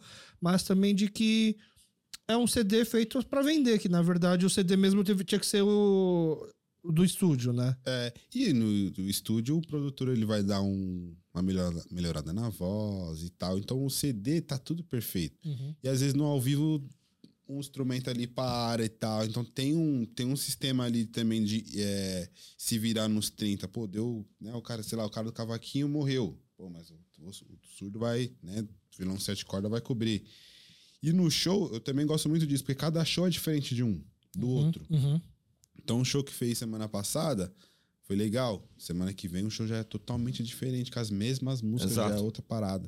Tipo, eu acredito também que é uma parada também da nossa geração, né? Então, tipo, gostar disso, do ao vivo, de saber que ali você tem que fazer diferente, que você tem que fazer melhor, tem que fazer uma parada pra falar, caramba, velho. Que aí tinha aquela expectativa de qual que vai ser o acústico MTV, de qual banda, de qual grupo, tá ligado? Tudo bom, bons tempos. Marcelo D2, que abelha, nossa, era incrível. Pra mim, assim, um dos primeiros que eu lembro do Brasil, acho que foi o Titãs, assim, que... Sim. Depois veio todo mundo, assim, o Raimundos também, etc, né? É. Então, pra você ver, até a forma de consumir música mudou, né? É. Da galera dessa nova geração mudou. De acompanhar tudo. Eu, quantas vezes, não brigava com a minha mãe, né? Mãe, deixa eu dormir mais tarde pra poder ver o programa que passava os clipes e tal, que era dia tal, horário tal. Porque se não visse, não ia ver, era só outro dia. E tinha que gravar, já com a fitinha VHS ali pra gravar o programa. E, cara, o CD do Espaço Rap, que era dos shows, né? Também, exato. Que pra mim, assim, tem muitos grupos de rap que eu conheço do CD de Espaço Web, mas só conheço aquela música. Aí você tentava achar, putz, o que mais tem? Era difícil achar qualquer coisa. Achar. Hoje em dia tá muito fácil. Velho. Black Total 2000, CDzinho de rua. Entendi. Bom, a gente acho que a gente deu pra falar bastante sobre essa faixa. Vocês querem falar mais alguma coisa, dar algum recado pra galera? Só aproveitando o gancho. Por mais que tenha o meu som, que vai lançar dia 28, no mesmo dia também o Tommy West, que tava aqui, vai lançar o som dele. Então, dê play nos dois, certo? Não só o meu, mas também. ajude o meu irmãozinho lá. Ajuda a comunidade. Exato. Boa. E o do Tommy West com o Myung, até... Não sei se vocês chegaram a ver. O Myung é o que produziu essa faixa do Tommy West. E ele também faz atuação, né? Ele também... Aí ele tava contando pra gente aqui, até a gente fez um reels em cima, que eu achei... Um dos momentos que eu mais vi aqui no estúdio foi quando ele conta que ele foi fazer... figurante no comercial e de tai chi. Ele tinha que fazer o tai chi. E aí, por isso que eu achei meio estranho, né? Porque os caras chamam o cara e eu já mandei ele fazer, coreografar a galera, como se ele fosse um professor de tai chi pra galera, tá ligado? Não é que os caras dão pra ele um movimento pra ele fazer. Então, por isso que eu perguntei pra você, se os caras te deram como ser vocal. O treinador vocal, ou simplesmente largou em você e se vira. Largou, se vira. Se vira. Se vira. Eles só perguntaram, você manja? Eu manjo. Você é rapper, então ensina o cara lá tocar o violão. É quase isso. Você sabe que você vinha fazer, você deve ter visto no YouTube, pelo menos alguma coisa. Foi o que o moleque teve que fazer com o tai chi, tá ligado? Ele pesquisou antes como que era e... Não tem que fazer, tá vendo? Tecnologia, bom pra isso, já se vira, já. É. Como arrancar um dente. Hoje com o YouTube, sinceramente falando, como é que fala? Reclamar de barriga cheia. Hoje em dia com o YouTube você consegue fazer muita coisa. Mas, cara, acho que você pode ficar lá 100 horas no YouTube, não vai ser mais rico do que você 2 horas lá no estúdio sentado quietinho olhando os caras lá. É, certeza. Né? Certeza. Tem ideia. Eu acho que não... Ajuda. Mas não dá pra... Não, a experiência que eu tive, eu agradeço o meu tempo de moleque. As minhas ambições de moleque, eu falo, nossa, ainda bem que eu fui assim. Ainda bem que eu fui assim. Nossa, isso, quando você é jovem, quando você pode ser mais ousado e errar, que todo mundo vai achar fofo. Tem que dar os pulos. É. Tem que dar os pulos. E aí, obviamente, Tio Def, se você fosse depender só do Samuqueira pra ser um DJ, ia estar aí passando muita fome. Você também tá trabalhando paralelamente ao Samuqueira? O que você tem feito? O que você tá fazendo? O que você quer divulgar? Pô, as festas, né? A gente faz bastante festa, toca em bastante festa. Inclusive, uma vez por mês a gente tá lá na cervejaria Dogma. É de sábado? Depende. Tá. Não tem um dia ao certo. Ou às vezes é sábado ou domingo. Tá. Então eu sempre vejo clima-tempo. Qual que vai ser, entendi. Porque é espaço aberto. É espaço aberto. Tá. Então a gente olha. E não tem ingresso, é só chegar lá, comprar o chopp e assistir. É entrada colaborativa, então tem os QR Code lá. As pessoas, legal. Colaboram com o que achar necessário, quanto vale. E tem um lançamento agora também, né? Sexta-feira. Então, quem estiver vendo aí, dá uma pesquisada lá. Direção do clipe do Samuqueira, do Terceira Safra, o single novo do Terceira Safra. Acha no YouTube? Assiste no YouTube? Acha no YouTube. Só colocar Terceira Safra, aluguel. Terceira escreve terceira ou mulher usa o numeral? Terceira Safra, o nome da faixa é aluguel. Aluguel.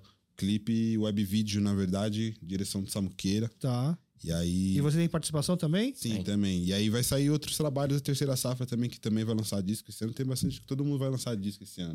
É um grupo que você costuma fazer o DJ pra eles? Também. Eu sou DJ desse grupo também. Tá, quando eles se apresentam, geralmente é você que vai lá... sou eu. E aí só não pode ter conflitos de agenda, né, Sam? Exato. Exato. E pras pessoas que não sabem ou já acompanham meu trampo, Terceira Safra, um dos membros é o Music, que já participou do meu disco Destino SP. É o primeiro disco, né? Entendi. É um grupo de rap? É um grupo de rap. Tá. Na mesma pegada ou eles têm uma outra... Eles trabalham outra vertente? Outra... Eu digo não que é diferente ou vertente, mas outras mensagens, mas a gente é da mesma turma. Tá, mas estilo musicalmente é parecido. É igual. É parecido, é rap. É rap. Muda a mensagem porque muda a vivência, né? Muda... Cada um fala a sua perspectiva, a vivência. Entendi. Legal. Então tá bom, fica... Recados dados, lançamentos aí. Hoje está sendo lançado, então... Tommy West, tá sendo lançado Samuqueira, tá sendo lançado o clipe do... Essa música do Terceira Safra, a música já foi lançada ou é lançado... O web vídeo vai sair na sexta-feira, dia 28, e ontem, né? Então ontem disponível aí, e nas plataformas na semana que vem. Tá. Então primeiro o web vídeo, entendi. Depois sobe pelas plataformas. Uma outra estratégia. Então, o pessoal da Terceira Safra já usou uma outra estratégia de divulgação. Primeiro subiu o web vídeo. Então, as pessoas vão ficar uma semaninha ali com o web vídeo e uma semana depois sobe em todas as plataformas. E o vídeo é a faixa inteira? É a faixa inteira. Tá. E quem produziu foi o Samuqueira, o vídeo? A música o vídeo. O web vídeo foi ele que dirigiu, gravou, editou. Toda a arte do web vídeo é toda dele. E a música é um outro produtor que eu não vou falar o nome do mano aqui, porque o mano não quis vincular o nome dele. Polêmicos. O mano gravou, a gente gravou o som com o cara. E aí, pô, 7 anos. Aí ele achou ruim porque a gente não lançou o som. E aí agora ele não quer que vincular o nome dele. Ah, faz 7 anos também? É. Mas, pô... Ah, isso é normal no rap, então? É normal. 5 anos não é nada, não então, é nada. Pô. Não, eu falei 7 anos, mas deve ser uns 5 anos mesmo. Tá. E aí o cara não quer, tipo, ah, pô, tô em outra fase. Né? Produção, irmão. Se eu quiser ficar 10 anos, essa música aqui soltar 10 anos, você gravou, entendeu? Mas, tá. Enfim, não vou falar o nome dele. E aí, mais a direção do vídeo, tudo é do Samuqueira. Último recado a dar, se quiserem ver mais produções em vídeo, tem o clipe do Terceira Safra que vai sair. E atualmente eu tô dirigindo, né? Co-dirigindo. Tá. E edição completa do Shop Pineapple, da loja Pineapple. Tá, da Pineapple. Aqui do Bom Retiro. Eu que tô ajudando a fazer várias... A Pineapple é a loja de sneakers. Isso. Eu que tô na parte do... Tá. Que, além da loja de sneakers que eles têm, que qualquer pessoa que pode ir lá visitar, conhecer também...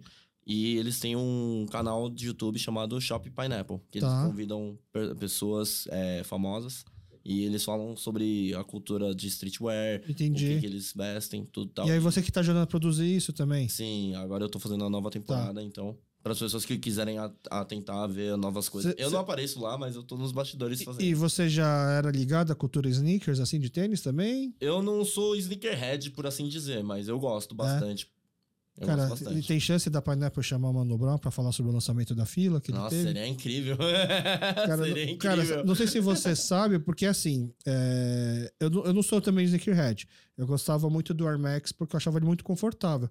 Mas ele começou a ficar muito caro, né? Ele não era tão caro antigamente. Sim. Aí o Air Max começou a ficar caro. O Air Force, desculpa, o Air Force. E aí, Air Max também. Não, o Air Max sempre foi caro. O Air Max sempre foi caro. O Air Force eu não achava tão caro antigamente, mas hoje tá muito mais caro. Não sei se eu tô mais pobre. Não, mas... Tá caro, tá caro. Tá caro. Aí um dia eu botei na internet assim, tênis baratos na pegada do Air Force, porque visando o conforto. Aí eu achei o Fila. Aí o Fila era muito barato, assim, eu achei que estaticamente é muito parecido. Aí eu fui fazer uma pesquisa do Fila. Aí eu descobri, não sei se você sabe, que a Fila Coreia comprou a Fila Mundial. Então hoje a Fila, que era uma marca italiana, é uma marca coreana. Eu não sabia da Itália, mas eu sempre achei que era coreana desde o início. Ah, você sempre achou? Então, essa pegada aqui, a Fila ficou muito forte na Coreia, e tanto que a Fila no mundo inteiro acho que não estava muito bem, assim, a Fila coreana acabou comprando todas as outras filas, na verdade. E deu uma repaginada legal na marca. Só falta, tipo, o único problema ainda é que Fila agora, por ser coreana, acho que eles ainda estão com o tamanho muito pequeno. Porque na Coreia as roupas são muito pequeno o tamanho lá, né? Então eu só acho que ainda dava, assim, se o pessoal da Fila estiver ouvindo, por favor, fazer um extra GG, alguma coisa assim também. Ah, sensacional. Tá? Mas eu digo... Aí eu tava curtindo com o pessoal do Sneakhead, eles até comentam assim, cara, se bobear, se a Fila fosse ainda a mesma cabeça de antigamente, nunca que o Mano Brown seria o garoto propaganda desse lançamento. Aqui é o lançamento, na verdade, do primeiro tênis que a Fila fez. E aí o Mano Brown no vídeo ele fala, né, que como quando ele era moleque, era os tênis que a galera queria usar e tal. Eu vi esse vídeo aí. O Mano Brown tá só nas parcerias, né, Ray-Ban. Aí, cara, é justo, vai. O cara... Lógico. E no meu caso, é que sempre fui de ver clipes, né? Então, a cultura, tipo, streetwear, veio muito desse negócio de assistir clipes. Entendi. Então, nossa, o Air Force, quando eu via no pé dos caras, eu achava foda. O Yellow Boot, que é o clássico do Timbaland, eu falava, nossa, isso eu quero. New Era, sabe? Era um dos bonecos que era mó difícil de encontrar. Sabe, hoje tipo, você encontra um quiosque da New Era em qualquer lugar. E mas... teve um bazar da New Era aqui no Bom Retiro, mano. Então. Teve um bazar da New Era aqui no Bom Retiro, cara. E aí, tipo, não muito tempo atrás. Sim, isso eu tô falando, tipo, sei lá, eu tinha 18, 17 anos. Mas essa parada é muito foda, né? Porque a cultura hip hop deixou tudo isso forte. Por exemplo, a Yellow Boot. A Yellow Boot é uma bota pra trabalhador, pô. O pessoal do hip hop começou a usar, aderiu ao que a bota hoje. A Levis mesmo. Exato. Né? O pessoal do hip hop começou a usar e aquela parada de cultura de rua, de ter algo bom pra estar ali, não surrar e tal. Ó, tipo, o Force, né? O Air Force. Então é foda. É a polêmica do Lacoste agora. Porque a galera do funk tá gostando da Lacoste, só que o público da Lacoste era completamente diferente. Era completamente diferente do funk, né? Recentemente. Só que é aquela parada, né? Por exemplo, os MCs vão na Lacoste gastar 25. Exato. Mas o público que ouve o MC não consegue na Lacoste comprar um Apollo, velho. Uhum. Aí compra no Brás, tipo, na Feira da Madrugada. Nada contra também. Mas é uma parada muito foda, porque, por exemplo, mudando o gênero ali, o cara que comprava um Air Force, o MC que comprou Air Force, o cara que curte ele também vai fazer um corre, vai conseguir comprar um Air Force, né? Uma camiseta da Nike, um tipo, uhum. Agora comprar uma Apollo, pagar 300 pau numa Apollo da Lacoste, né? Todo mundo que pode, né? Foda. Acho que nem 300 paga sem bobear. Entendeu? É. Nem 300 paga, ó. É, o meu conhecimento de Lacoste era por causa do meu pai. Meu pai tinha muita coisa da Lacoste naquela época. Porque era terno, era uns negócios mais social e polo, né? O funk tá deixando as grifes famar. O rap deixou as marcas Adidas, Puma. Agora o funk tá deixando as grifes, né? É? Gucci. Uhum. É outro patamar agora. É outra parada que os caras tão... Os caras tão a mais. Isso daí é... Eu acho um bom caminho, assim. Obviamente, sim, que... Às vezes as pessoas podem até não entender, assim, de forma errada. Pô, o cara vai comprar um tênis que é praticamente o salário dele, né? Mas é essa coisa de autoafirmação, de você conseguir, de você também ter... É outro pensamento, e aí você não pode também menosprezar. Eu concordo, mas eu penso o seguinte, é a parada do público entender quem pode. Sim. Então, o artista pode, eu não posso. Porque, querendo ou não, o público periférico que ouve o funk e quer andar igual, gera um moleque ali, vou roubar uma moto, vou roubar pra comprar tênis, velho. Ou então vai fazer a mãe se endividar em dívida pra parcelar um Mizuno de 1.000. Tiazinha ganha, sei lá, 2 mil trabalhar isso aí e conquistar. Mas aí é aquela coisa, o cara que vai fazer coisa errada pra tentar comprar, se não fosse o tênis, ia roubar pra fazer outra coisa. É. Mas a grande problemática que eu acredito é a galera, porque a galera quer ser igual. Tá. Então a gente se espelha muito no artista. Sim. Muito no artista. Então, às vezes... E eu como artista, a Samuel como artista, a gente pensa no que a gente tá gerando e o que tá propagando pro público.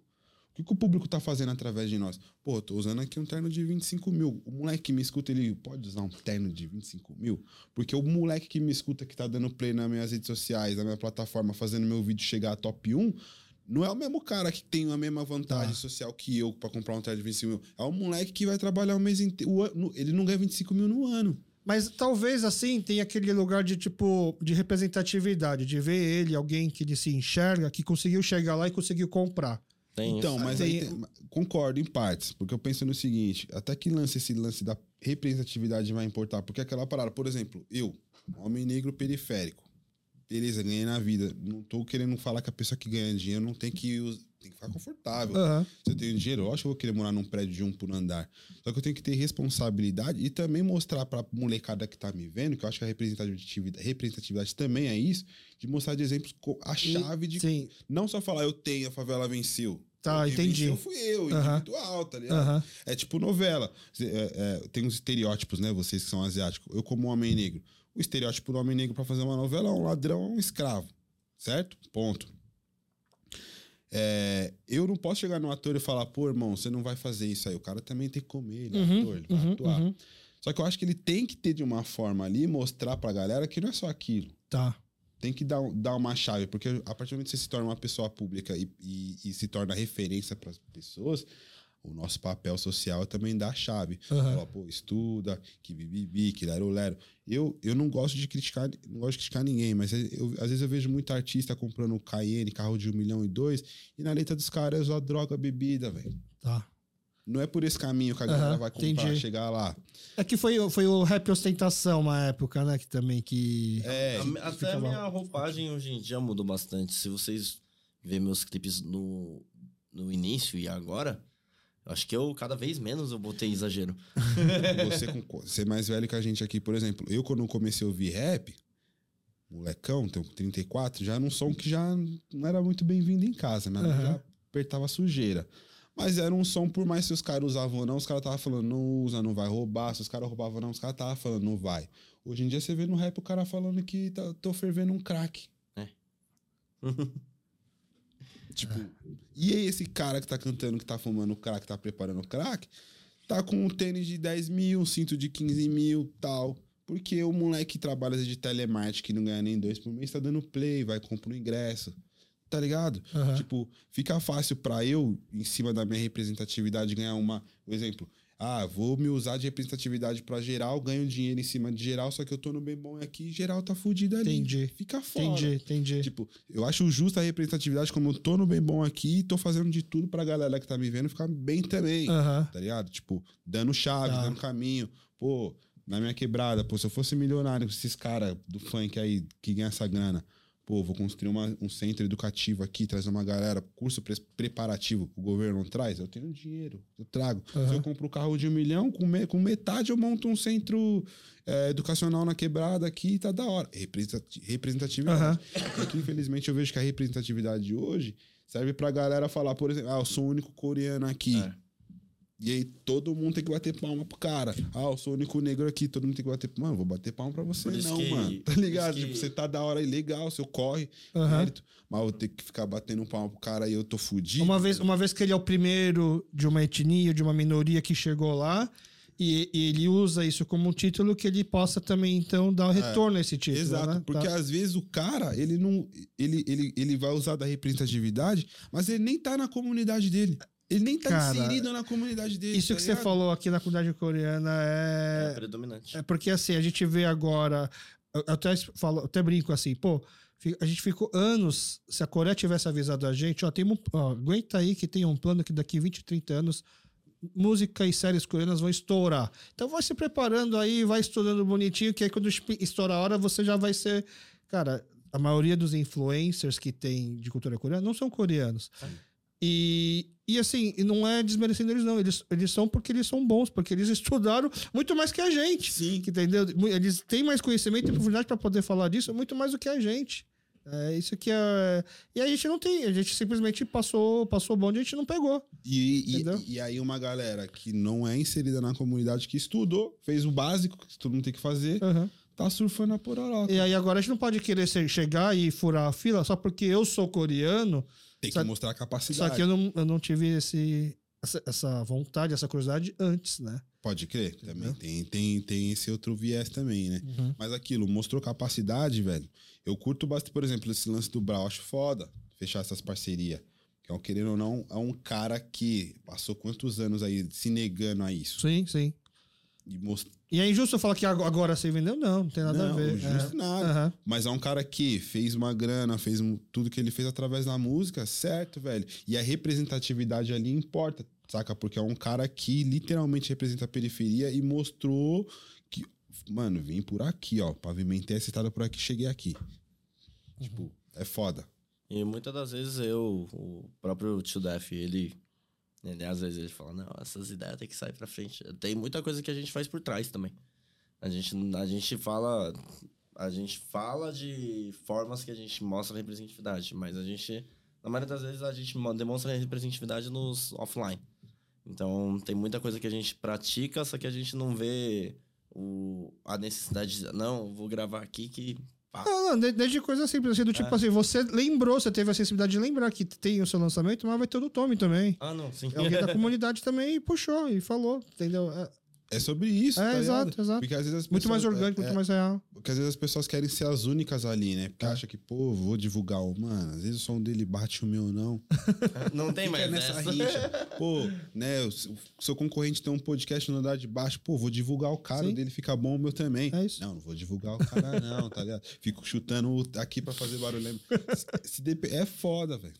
É que depois de alguns anos de caminhada, pra gente... Isso daí é só atraso. Então, hoje em dia, se tem pessoa, tipo, que eu me identifico, por assim dizer, coreano, né? E vejo que tem fome, tem vontade, e fez um negócio da hora, vamos, sabe? Por que eu iria atrasar o lado? Cara, e tudo isso começou porque ele falou da pineapple de um tênis, viu? A gente já tava fechando o programa. Tem que vir mais, conversar mais, tá? Então, ó, vamos lá. Então, agora eu gostei da ideia de lançar as faixas por faixas. Certo. A cada faixa a gente veio aqui e atualiza a conversa. Pronto. Explica a faixa por faixa. Exato. Tá boa, hein? Boa ideia. Então, eu te mostro. Fica aí a porta aberta, então, pra isso, tá bom? Perfeito. Então, mais uma vez, muito obrigado pela presença de vocês, pelo tempo e boa sorte aí no lançamento. Obrigado. espaço, parabéns pelo trabalho aí, vamos que vamos, acessem o canal, hein, rapaziada, se inscrevam no canal, sigam a gente no Instagram também aí, ó, o Samuqueira. Manda o arroba aí. É, o Samuqueira é blogueirinho. Eu sou blogueirinho. Ah, o Tio Def também, acompanha lá. É a vida real. É a vida real lá. Samuqueira Oficial. Tio Def 2. E é boa. Isso. Vai estar marcado aqui na postagem do episódio, tá bom? Fechou. Valeu, pessoal. Vai acompanhando a gente pra saber quando sair um novo episódio. Valeu. Valeu.